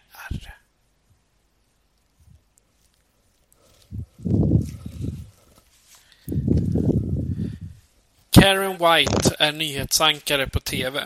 Efter att ha medverkat i en polisinsats för att fälla seriemördaren Eddie Quist, som hon med nöd och näppe undkommer med livet i behåll, får hon våldsamma mardrömmar. Tillsammans med sin man, Bill, tar hon in på ett avlägset rehabiliteringshem känt som Kolonin. Om nätterna hör de ohyggliga skrik från skogen och grannarna verkar lite väl ivriga efter att få henne att känna sig hemma. Samtidigt upptäcker Karens kollegor att Eddie är spårlöst försvunnen från sjukhuset. Förlåt, bårhuset. Och bland hans tillhörigheter finner de en märklig samling bilder. Det, det ser ut som att det kan finnas en bizarr länk mellan seriemorden och Karens tillflyktsort. Och fler än en person döljer hemligheter. När Karen beger sig ut i skogen för att finna svar gör hon en skräckinjagande upptäckt. Och nu måste hon kämpa inte bara för sitt liv, utan även för sin själ. Vad har du att säga om The Howling? The Howling? Ja du. Varför valde jag den? Undrar jag där för fem år sedan. Uh, jag tror jag, jag, såg den här för väldigt länge sedan och jag tyckte, jag tyckte om den. Och så kände jag att då ville jag dela med mig utav den. Och faktum var att jag såg den här innan jag såg en amerikansk varulv i London. Hade jag sett den innan hade jag säkert valt den. Men jag tycker att den här, den sticker ut som en väldigt, ja men alltså en genuin liksom varulvshistoria och samtidigt är den lite annorlunda annorlunda om jag jämför den med andra varulvsfilmer. Nu kan vi väl säga så, precis som med förra med vampyrs bekännelse, att vi kommer spoila den här filmen ganska så rejält. Så pausa, se filmen eller håll för öronen. ja. Nej, men jag, jag, tycker om den här, men den är, alltså, det är ju inte den bästa varulvsfilmen, men jag kan tycka att den här hamnar lite oförskämt eh, lite i skuggan utav sig, en amerikansk varulv i London och eh, The Wolfman från 40-talet där. Eh, för den här, åtminstone den första filmen, är helt värd att se som en genuin, väldigt stämningsfull liten skräckfilm från 80-talet. Sen är det väl kanske att den här har verkligen hamnat i skuggan av sina helt bedrövliga uppföljare. För jag tror det finns typ sju eller åtta filmer vid det här laget och det brakar ut för så illa kvickt. För jag tror de är redan i The Howling 3 där de är i Australien som har att göra med typ varulvskängurus. Det ser ut som varulvar men de har som en känguru eh, vad heter det, ficka på magen som man kan studsa omkring alltså det där låter ju som typ Scary Movie-aktigt. Ja, det är en riktigt fantastiskt osammanhängande film. Så det, det, den är väl värd att se bara för att den är dum i huvudet. Ja, men det är, men... Väl, de, det är väl precis som alla de här eh, zombiefilmerna som kom efter Night of the Living Dead och de uppföljarna. Eh, de, de hittar på liksom Day of the Living eh, Nightmares eller vad, vad som är. Ja, de, de drog dem så himla långt så att det var... Det passar liksom inte. Nej. Och såna här The Ring 3 eller vad man nu kan hitta på, som inte ens har någonting med originalfilmen att göra. Ja, men jag tycker det, det här är en liten, eh, liten dålig, doldis är det nog inte, men för så riktigt så skräckfilmsentusiaster har säkert hört talas om den och säkert sett den. Den fick en väldigt snygg eh, uppvämpad eh, Blu-ray-utgåva utav Shout Factory eller? Scream, Scream, Scream Factory. Factory. Men eh, Ja, ja, mina spontana så rakt upp och ner är att det här är en ytterst sevärd film. Var det här första gången du såg The Howling? Ja, jag trodde det skulle vara första gången. Men okay. precis som förra gången så har jag säkert sett den för tio år sedan utan att veta att den hette just The Howling. För svenska titeln är ju Varulvarna. Ja. Och det var väl förmodligen därför jag inte kände igen The Howling. Men det, det, det är rätt så mycket roligt om den, för eh, vid den tiden så fanns det inte så många eh, alltså, kända varulvsfilmer. Eh, säger ju Joe Dante, re, re, regissören i alla fall. För det var Wolfman 41 och sen den, var det Wolf, den hette den andra, som kom 81. Nej, eh, Wolfen. Wolfen, ja precis. Och så en amerikansk varulv. Ja, exakt. De, men de, var, de hade väl inte blivit så jättekända ännu då? Nej, och det var verkligen liksom... Det var lite skämt, kudd, skämskudde över många av de här lågbudget varulvsfilmerna som finns innan. Eh, och något som skulle som var The Howling, alltså för den, den, den lågbudgetfilm. Ja. Vilket var lite svårt att tro för jag tycker den har ganska hög produktion men deras säljpitch eh, var ju att i den här filmen så skulle du verkligen få se en varulvstransformation, alltså när en människa förvandlas från ja, människa till varulv, vilket man mycket väl får. Dock så gjorde en amerikansk varulv i London samma sak och gjorde det så mycket bättre. Vi ska inte gå händelserna i förväg. Eller vad, vad tyckte du om den? Jo, jag, jag gillar den faktiskt. Det var, äh, nu, nu när man har kollat på skräckfilm så länge så tyckte jag det här var liksom lite light watching eller light reading. Det var, det var liksom inget, inget som stod ut. Man behövde inte fokusera för att hänga med i handlingen. Nej, alltså jag, jag tycker det här är en väldigt mysig skräckfilm. Så om man jämför den här med Vampyrs bekännelse, den har mycket mer den filmen slår mycket mer på mina känslor. Den är lite djupare också. Mycket. Men det här är liksom bara skön underhållning. Alltså mysskräck. Ja, det, alltså de... Som jag förstod det så försöker de surfa lite på slasherboomen samtidigt fast de byter ut maskbeklädd mördare mot en varulv. Ja. Eller en x antal varulvar. Det är ju det som är. Det tyckte jag var lite spoiler. Ja, vi ska ju spoila här, men alltså den svenska titeln är ju Varulvarna. Ja. Jag tycker filmen försöker ju liksom ge sken av att det kanske är en varulv. Och så är den stora twisten att det är en, det, det är en hel samling varulvar. Men som du sa, den med slasher den börjar ju väldigt slasher eskt överlag med den här. Eh, hon Karen heter väl huvudpersonen, alltså karaktären heter Karen och det är ju Dee Wallace. Ja. Och hon är ju då tydligen då nyhetsankare för Channel 6 journalist där då. För tydligen är staden belamrad av en hemsk seriemördare som lämnar eh, lik efter sig då, liksom slitna i stycken och han har tydligen skickat något eh, brevmeddelande där om han har ringt till henne. Oh, han vill så gärna prata med henne. Oh, han är så sjuk i huvudet så, men det är bara det jag kan prata med. Så då har liksom nyheter här, Channel 6 och hennes chef har beslutat sig för att de ska samarbeta med polisen och så ska de eh, ta den här eh, seriemördaren och då får de ju värsta storyn och skopet och det den inleds, han har tydligen stämt träff med henne i någon porrbutik i en riktigt så här tjabbig del utav stan. Ja, det var, det var kul för jag kollade på lite behind the scenes och porrbutiken de använder, den är faktiskt äkta. Det är ju inte så att de bara har tagit en studio och byggt upp och ställt lite kartonger här och var för att det ska se ut som det, utan det är verkligen en porrbutik. Det enda de la till var lite neonljus och sen var de förstås tvungna att plocka bort det här grövsta och gömma könen och, och sånt där. Men sådana här bås som hon kliver in i, det finns ju i verkligheten också. Åtminstone, fan, ja, det kanske finns Ja, det, här. det finns garanterat nu också. ja, men det, och det, det är verkligen sunkigt. För det, typ det första gången vi får se henne så kommer hon liksom gåendes i en gränd och så är det någon kar som står där liksom bara hej. How much? How much? Och hon liksom bara vadå? Ja men kan jag inte få en handtralla här i, i gränden? Man märker bara åh du det här är bara det är, det är så snu, sunkigt och det är snuskigt och det är bara hemskt.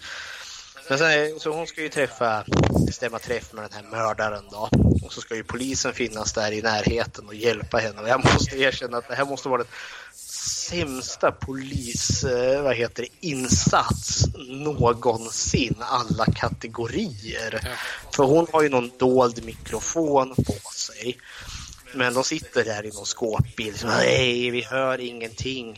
För tydligen neonet stör radiovågorna. Jag var tvungen att anteckna det. För jag tänkte, kan neon, alltså det här... Neonrören alltså. Ja, alltså, kan de störa radiovågor? Jag- måste, go jag måste googla det. Ja, ja, men jag googlade så fortsätter jag. Alltså för det, de kan inte höra var hon befinner sig då. De kan inte höra i vilken butik de kliver in. Eh, så de har ju tappat bort henne. Eh, Och inte har de några civilsnutar som går och skuggar henne bevisligen utan för de måste liksom ringa till Åh, jag tappar bort henne och något liksom polisteam måste bege sig dit ganska snabbt. Eh, och så hamnar hon ju i porrbutiken och går in i det här liksom båset eh, och måste titta på någon hemsk liksom väldigt så porrfilm som verkar vara som två män som våldtar en kvinna. Och då dyker han upp den här Eddie. Titta inte på mig. Nej, han står bakom henne. Eh, Och han tvingar henne att se den här hemska porrfilmen och så står han där och säger hemskheter. Det, det var faktiskt en genuint obehaglig scen Ja. tyckte jag. Då byggde det sig för han liksom, oh du får inte titta på mig. Jag säger till dig när du får titta på mig. Sen eh, når väl han någon form av extas. Och så säger han, ja men nu får du titta på mig. Och så vänder hon sig om och så bara skriker hon för vi får inte se vad hon ser. Nej. Han står liksom i något motljus där så vi får inte riktigt se vad som händer. Men som tur är så råkar de här poliserna då, som de panikartat ringde in, råkar befinna sig så de hör hennes skrik inne i porrkiosken där. Hon bara rusar in och den ena han, liksom bara, han bara tar sin pistol och bara börjar mata skott in genom dörren. Han, han tömmer väl magasinet till och med. sämsta jäkla stakeouten någonsin. Liksom. Jag vet inte vem han skjuter på. Som tur är så ligger ju hon, journalisten Karen, där på golvet. Så det är ju han Eddie då som blir träffad med en massa kulor och faller ihop i en hög. Så ja, hittar du något om neonets störande? Ja, jag hittar alltså neon... eh, Neon, ne- neon kan ju innehålla eh, olika ädelgaser. Alltså neonlamporna är ju en, neon i sig är ju en ädelgas. Och eh, ljuskällorna kan liksom tändas genom mikrovågor. Så förmodligen har de här neonlamporna avsöndrat mikrovågor. För de var inte så här direkt bra skyddade på den tiden. Så förmodligen är det det som störde radion. Det, det är inte bara hittepå då, för jag tyckte det lät som en riktigt krystad förklaring till varför vi har tappat bort hennes radiovågor från den här Ja. micken hon har på sig. Ja, nej, nej, nej. Det, det hör till. Ja, då, då fanns det mer. Får jag ge den mer credit än vad jag gjorde då? Ja, men det, det låter larvigt faktiskt. Som en så här... Som en påhittad ursäkt. Men eh, efter detta lilla drama då hon har undsluppit med ja, men livet i behåll där då. Hon har ju både blivit mördad av antingen den här Eddie eller utav poliserna. Eh, så är ju hon lite lätt traumatiserad då, stackars Karen. Hon blir omhändertagen av sin make då som heter Bill. Och det visar sig att de var ett par på riktigt. Ja, eh, Christopher Stone heter han ju i, i verkligheten. Eller hette. Han dog 95. Nämligen. Han hade ju varit med på, i väldigt, väldigt många såna här... Dels tv-serier. Dallas var han med några gäst... eh, Ja, nio gästepisoder gjorde han och sen lite... Ja, ja det var mest tv-serier men sen eh, fick han ju hoppa in på typ såna här eh, filmer. För det var tack vare... Eh, vad heter hon? Di... Eh. Ja, precis. Eh, Hon, eh, hon hade ju en, en kille som skulle spela hennes man. Men jag tror han dog innan Oj. de... Jag, jag kommer inte ihåg vad han hette, men han dog nog innan själva produktionen skulle dra igång. Och då var de ju tvungna att hitta en annan eh, man då. Och då så skickade hon in bara, ja men du kan ta hit honom då, Christopher Stone, och så kan han läsa för en. Ja, och så ringde ju då produktionen dagen efter bara, ja men vi, vi, vi tog Christopher Stone. Ja, men, men vänta nu, varför svarar du i hans telefon? Ja, de visste inte att de var ett par. Nej, de var ju förlovade till och med. Det var det som var så fint. Nåväl, hon, eh, hon eh, Karen här då, hon det tydligen var det en traumatisk upplevelse här då, så hon drabbas av någon märklig minnesförlust, tolkar jag det som. Hon ska ju då, hennes chef är ju då liksom, men nu, nu, nu ska du upp på mm, bästa sändningstid här och berätta om detta. Liksom, så, om den här eh, dramatiska eh, med Eddie Quist och seriemördaren och hur han dog där. Men sen eh, när hon sitter där i sändningen så kan hon inte få fram ett ljud. Allt hon ser är liksom så här dunkla liksom skräckbilder från Porrfilmen ja, ja, från porrfilmen och från han Eddie som stod där i mörkret. Eh, så han måste avbryta. Jag var tvungen att notera hennes chef inte ett riktigt så här, eh, otrevlig typ. Han eh, efter att de inte klarar av den här intervjun så liksom blir han ju jättesur och står där i redigeringsrummet. Så, ah, eh, eh, typiskt kvinnor, eh, hon måste vara gravid.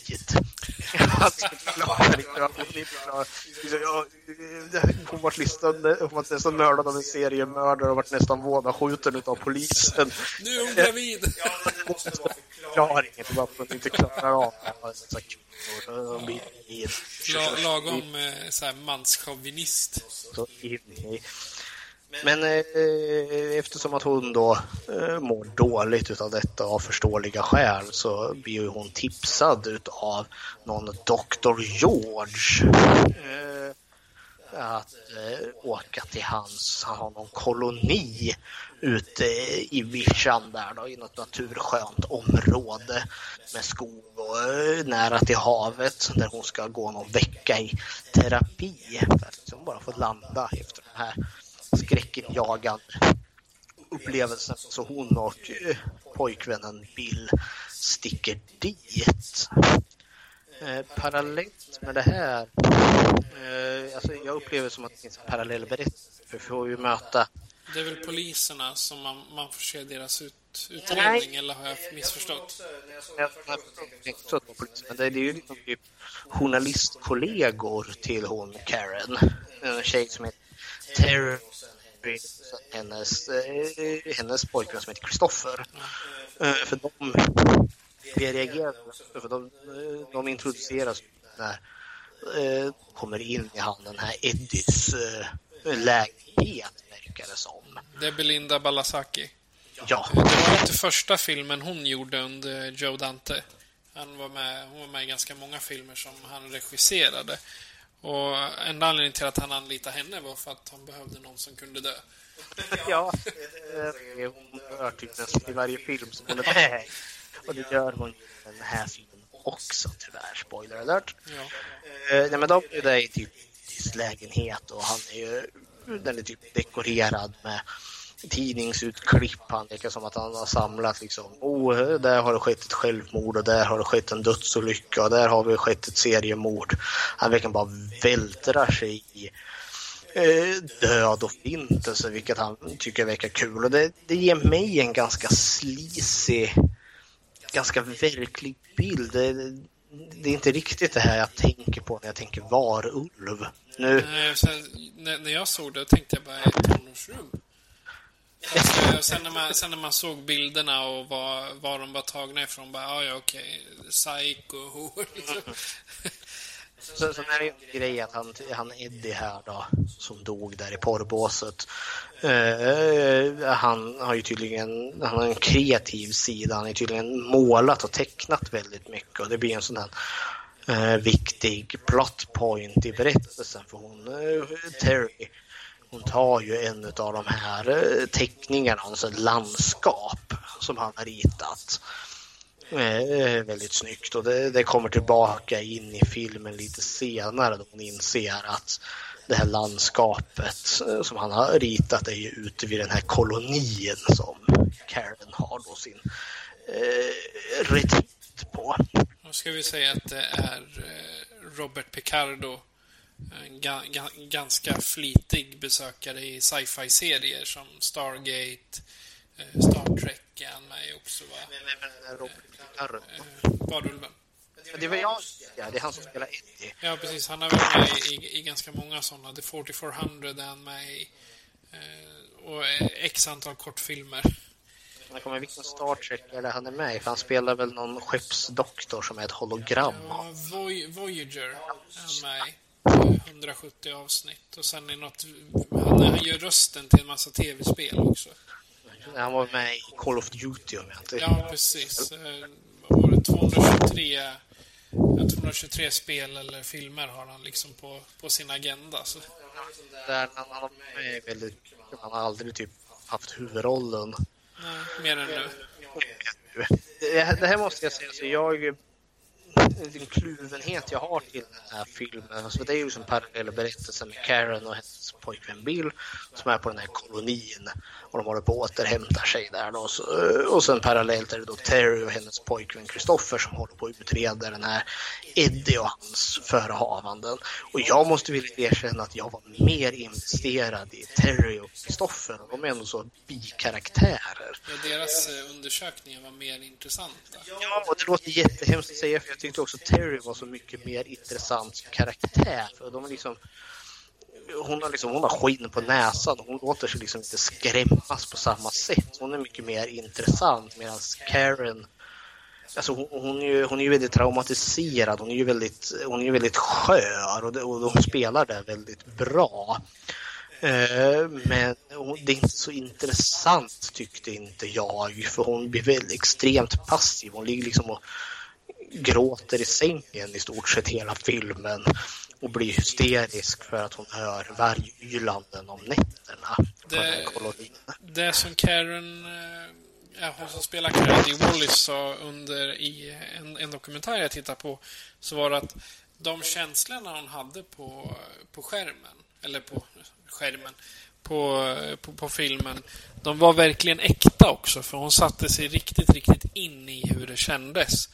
Och sen hade hon svårt att släppa dem, så om hon skulle spela en scen först där hon var hysterisk och rädd och sen därefter direkt gå på en scen där hon liksom var lugn och glad, då var hon tvungen att vänta en timme innan hon hade liksom kommit ner på jorden från att ha varit så där uppskrämd. Så hon stannade verkligen i karaktär hela tiden. Ja, ja nej men det, Ja, det måste varit lite jobbigt. Jag för mig att eh, komma ifrån. För de spelar väl in den här under sex veckor. Det kan inte vara lätt att vara hysterisk i sex veckor. nej, nej, men hon, hon kanske behövde några timmar åt, åt gången och liksom lugna ner sig eller ägga upp sig. Men det, det händer ju konstigheter på den här kolonin. Helt klart. Alltså, Eh, jag tänkte när, du, när jag såg den här första gången så räknade jag ut ganska snabbt att det måste finnas många varulvar här på platsen. Det finns mer än en i alla fall. Tog det, hade, listade du ut det också eller tog det längre tid för dig? Nej, det förstod jag direkt när han doktorn sa att du kan åka dit och dit. Liksom. Ja. Doktorn själv är ju garanterat en varulv, tänkte jag. Jo, det... De finns i skuggorna runt oss. Alltså, Alltså, alltså det de försöker ju bygga upp ett mysterium och jag kanske är lite filmskadad men jag såg igenom det här ganska illa kvickt. Det, det underlättar ju liksom inte att vissa utav dem där som... Det finns ju som en, eh, någon kvinnlig varulv där som heter Marsha och hennes bror. De går ju typ klädda i djurhudar och eh, sådana saker som ska vara patienter på hans koloni, den här Dr. George koloni. Och jag tänkte liksom, mm, kan det vara som så att de är varulvar? Ja, precis. och så visar det sig att typ, som de här terapierna de har, de ska eh, det, det, det, är också väldigt stereotypt. Typ kvinnorna ska sitta i någon form av samtalscirkel med Dr. George där medan männen de, de hälsar på sig med gevär så går de ut och jagar kaniner. ja, för eh, det, The Howling är ju baserad på en bok från början.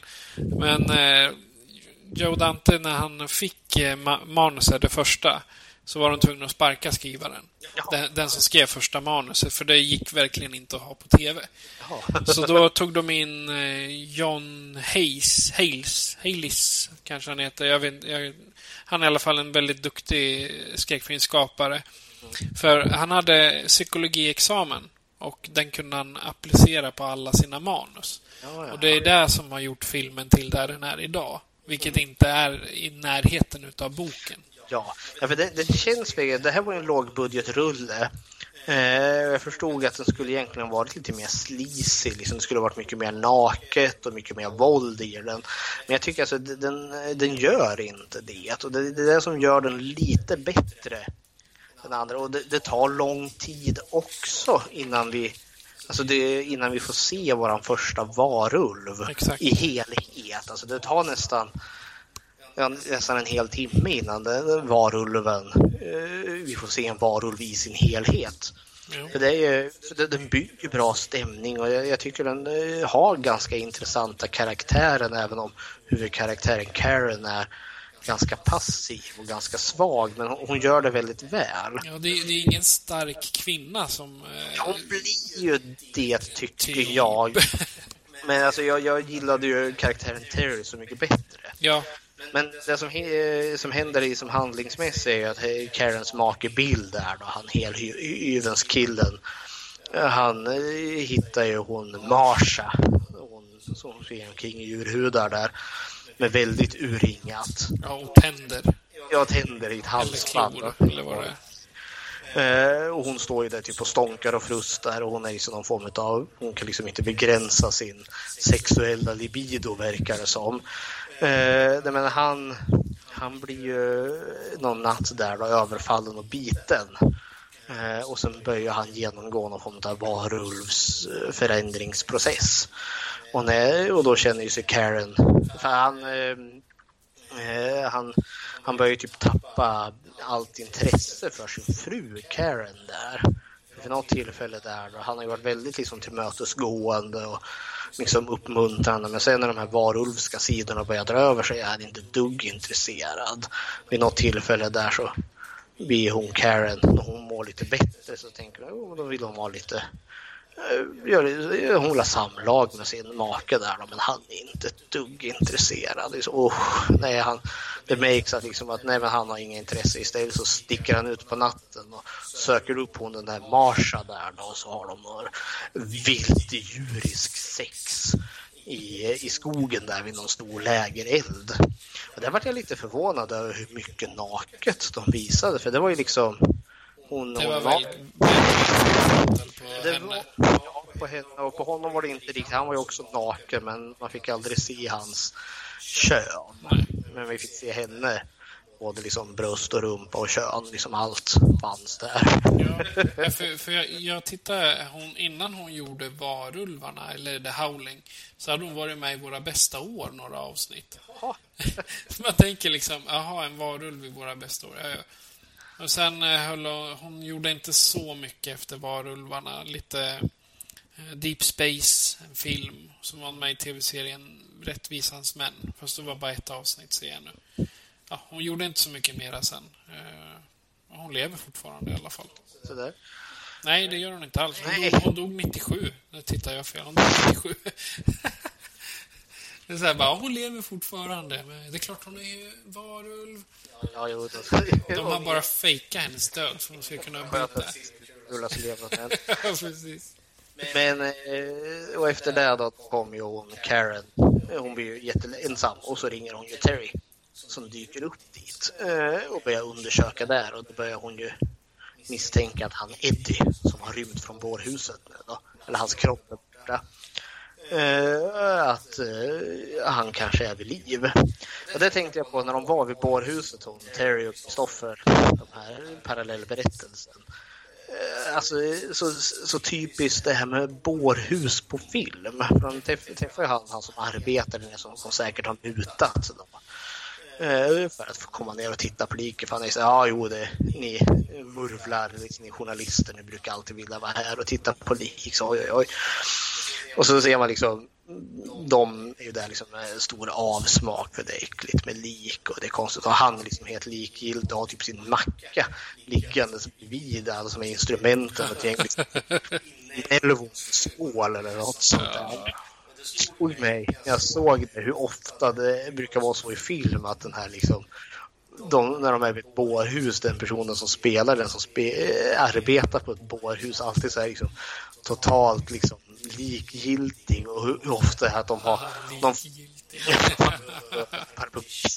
Nej, men alltså, gärna ha mat. Det slog som i fredagen den 13 del 4 börjar ju på ett bårhus. Och där har han en macka liggandes på ett lik där. Så mm, mumsar i. Och jag för mig att är den här eh, arachnafobia eller imse vimse spindel. Eh, farliga spindlarna. Där har du också en bårhusanställd som också så här, liksom, oh, men han liksom står där mitt i, man håller mitt i en obduktion och så där och mumsar på en macka där. Så jag, jag vet inte, det slog mig, det är så typisk i, i, i, i filmer, arbetar du på bårhus då, då, då äter du mat. Ja, precis. Så att du har, har liksom ett personalrum som jag hade tänkt. Sak samma, Terry dyker upp för att hjälpa Karen på kolonin över mystiska saker och ting som händer. Och så kommer hon ju då, börjar hon ju få för sig att Eddie är ju där. Eh, det är då vi får se våran första varulv på riktigt, när varulven attackerar Terry på kontoret. Ja. Och vad tyckte du om varulven när vi fick, äntligen fick se den i sin helhet? Alltså jag, jag såg ju... Det jag fastnade för var egentligen när eh, de visade upp eh, omvandlingen. För eh, då... Det, det var en av få gångerna jag inte kunde slita ögonen från skärmen. För det, sen eh, så tittade jag på, eh, på dokumentären och de hade alltså... Det var första gången de använde den här typen av transformation enligt Joe Dante. Då. Innan så hade man haft så kallad lap dissolving vilket kräver att man måste stå stilla. För då tar du, filmar du en kort stund, sen går du och sminkar om och så filmar du en kort stund till och sen får man placera dem snabbt efter varandra. Men i det här fallet då så hade de alltså limmat på kondomer lite här och var på hans kropp. Och därifrån så hade man dragit rör och ja, ovanpå kondomerna var det då förstås artificiell hud. Och när man eh, sakta men säkert då fyllde de här kondomerna med luft så såg det ut som att huden ändrade sig också. Och de lyckades ju ibland så smällde ju kondomerna förstås. Men de använde då och la på i efterhand ljud, ljudeffekter som om att liksom benen skulle knäcka till eller... För det, det är ju, kroppen utvecklar sig ju enligt dem. Och sen var det också, de gör det ofta på close-up. Eh, dels för att eh, kroppen eh, kan ju inte alltid, eh, ja, kan inte bli som den där varulven till slut. Utan då tog man dockor och var på samma ställe och gjorde close-ups. För de hade liksom ingen fast studio på hela filmen. Utan de var på faktiska platser. Mm. Ja, men det noterade jag också, att det kändes som att det var ingenting som var filmat i en studio utan allt kändes väldigt naturligt. Så när de är i skogen så är de verkligen i en skog och inte i en studioskog. Men jag, jag gillade de här varulvarna. Jag måste verkligen ge credit till att man liksom, ja men det här är 81, det finns ingen möjlighet till CGI är inte ens påtänkt vid det här laget.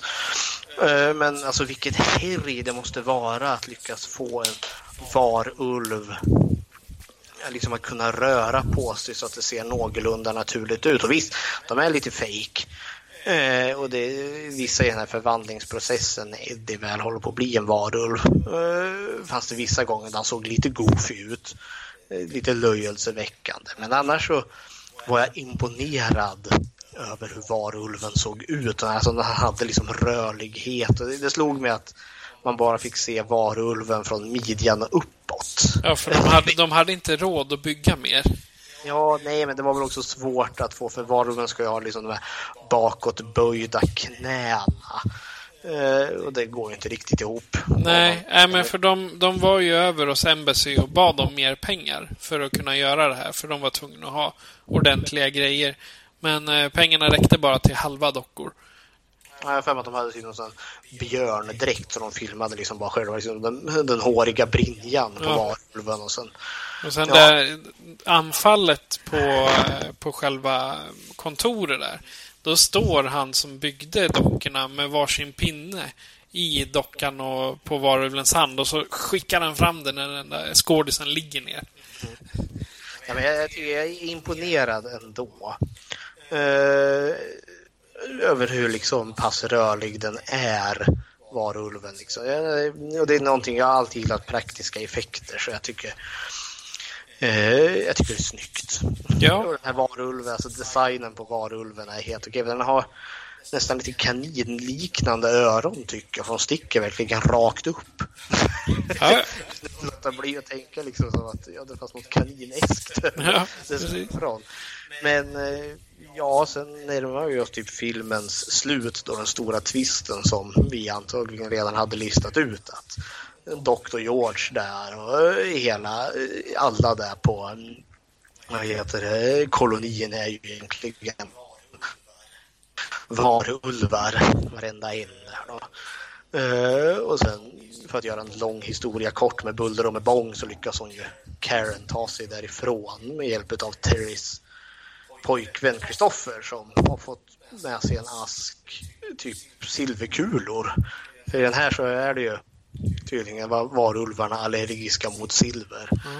Och Av en slump så är ju han innan det Terry och Kristoffer in i någon bokaffär eh, och letar böcker om just varulvar och av en liksom väldigt lycklig slump så har han en ask med silverkulor där som blir väldigt eh, ja, viktig i slutstriden där. jag gillar han bokhandlarens kommentar. Det är satanister och det är gudsnådare och vad han nu hittar på. Alla kommer in hit och så snattar de. Ja, jag tror inte med det, men var det Manson-familjen har varit här inne och snattat. Ja, precis. Och så kommer det tre nunnor när Ja. de står där. står där och glor på en staty av djävulen. Nej men... Eh, sen måste vi spoila liksom själva slutet också. Som jag tyckte var ganska e- e- effektfullt ändå. För hon, Karen, hon blir ju under den stora flykten därifrån, hon blir ju biten. Och kommer ju hålla på att förvandlas till en varulv där då. Och hon beslutar ju sig för att visa detta på eh, bästa sändningstid där på kanal eh, 6 eh, mitt under en livesändning. Där hon då låter sig förvandlas. Alltså hon går in i den här förvandlingsprocessen och blir en varulv. Men det är ju som ett... Eh, men så har de ju kommit överens tillsammans med han, Kristoffer där då. Att han ska skjuta henne med en silverkula och döda henne innan, var, innan hon blir totalt varulv. Och allt detta då för att varna eh, vad heter det, befolkningen om att varulvarna finns mitt ibland oss och lurar.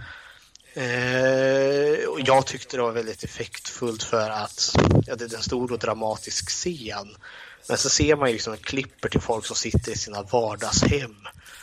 Och folk tror inte riktigt på det. Liksom. Det är någon som säger ja, titta vad man kan göra med dagens specialeffekter. Ja, det är där i slutet på baren.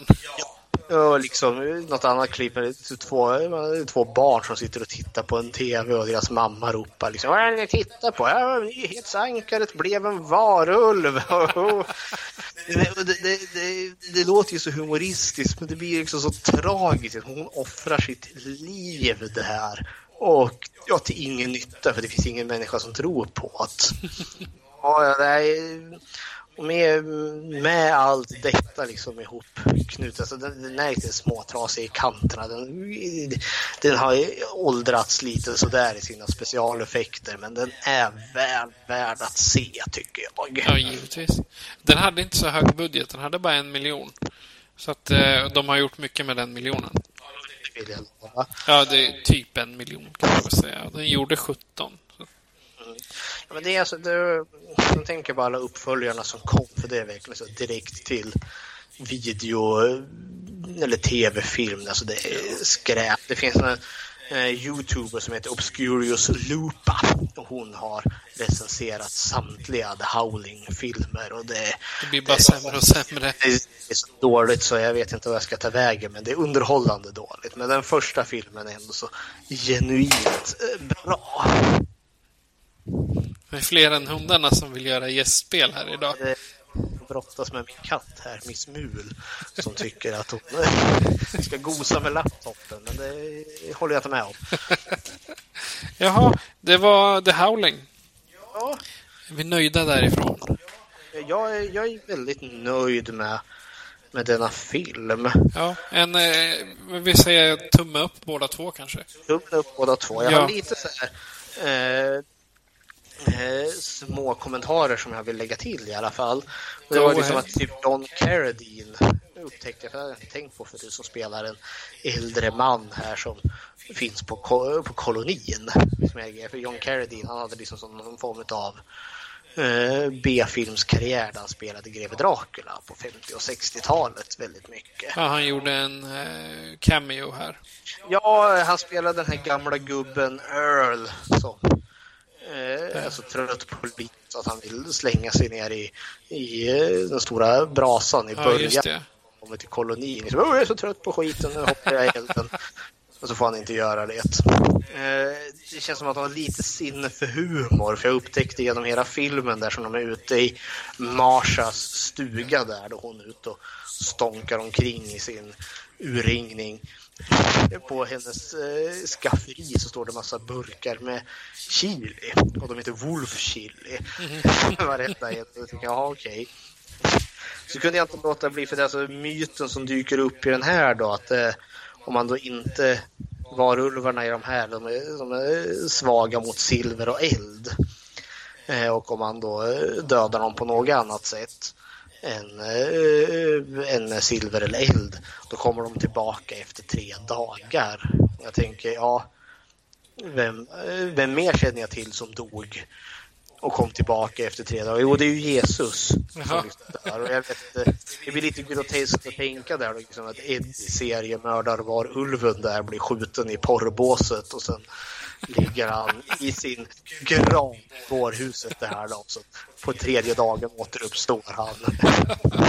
Nej, fy fan. Det, det sätter konstiga bilder i huvudet. Nej, jag inte i huvudet, men jag kunde inte låta bli att tänka på det. Jesus med törnekronan i ett porrbås.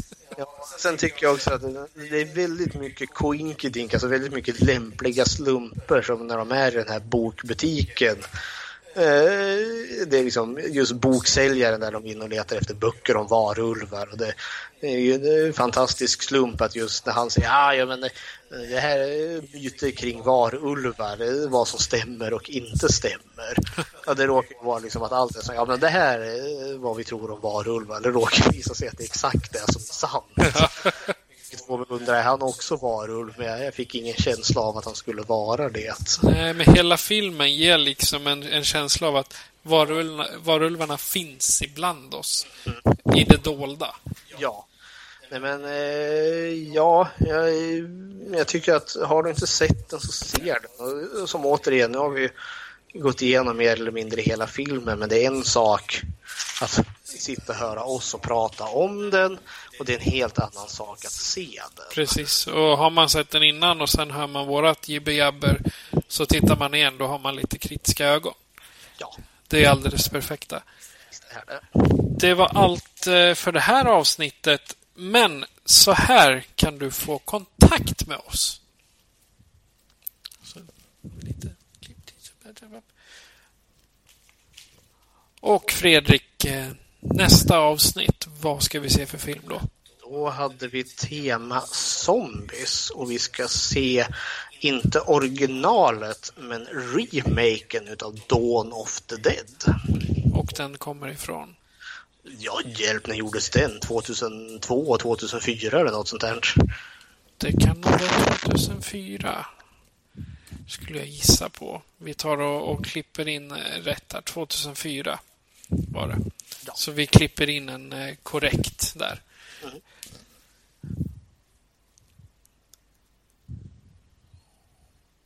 Och vilken film ska vi se? Eh, Det är Dawn of the Dead från remaken då från 2004, inte originalet. Alldeles utmärkt. Vi kommer eh, då spela ut det här avsnittet med eh, outrot ifrån The Howling. Eh, Någon titel har jag faktiskt inte lyckats hitta, utan jag hittade bara outro och credits som man fick skälla på Youtube. Så jag säger, jag heter Patrik. Och jag heter Fredrik. Tack för att ni har lyssnat. Vi säger tack. hej då till det goda folket. Hej då allihopa! Hej då!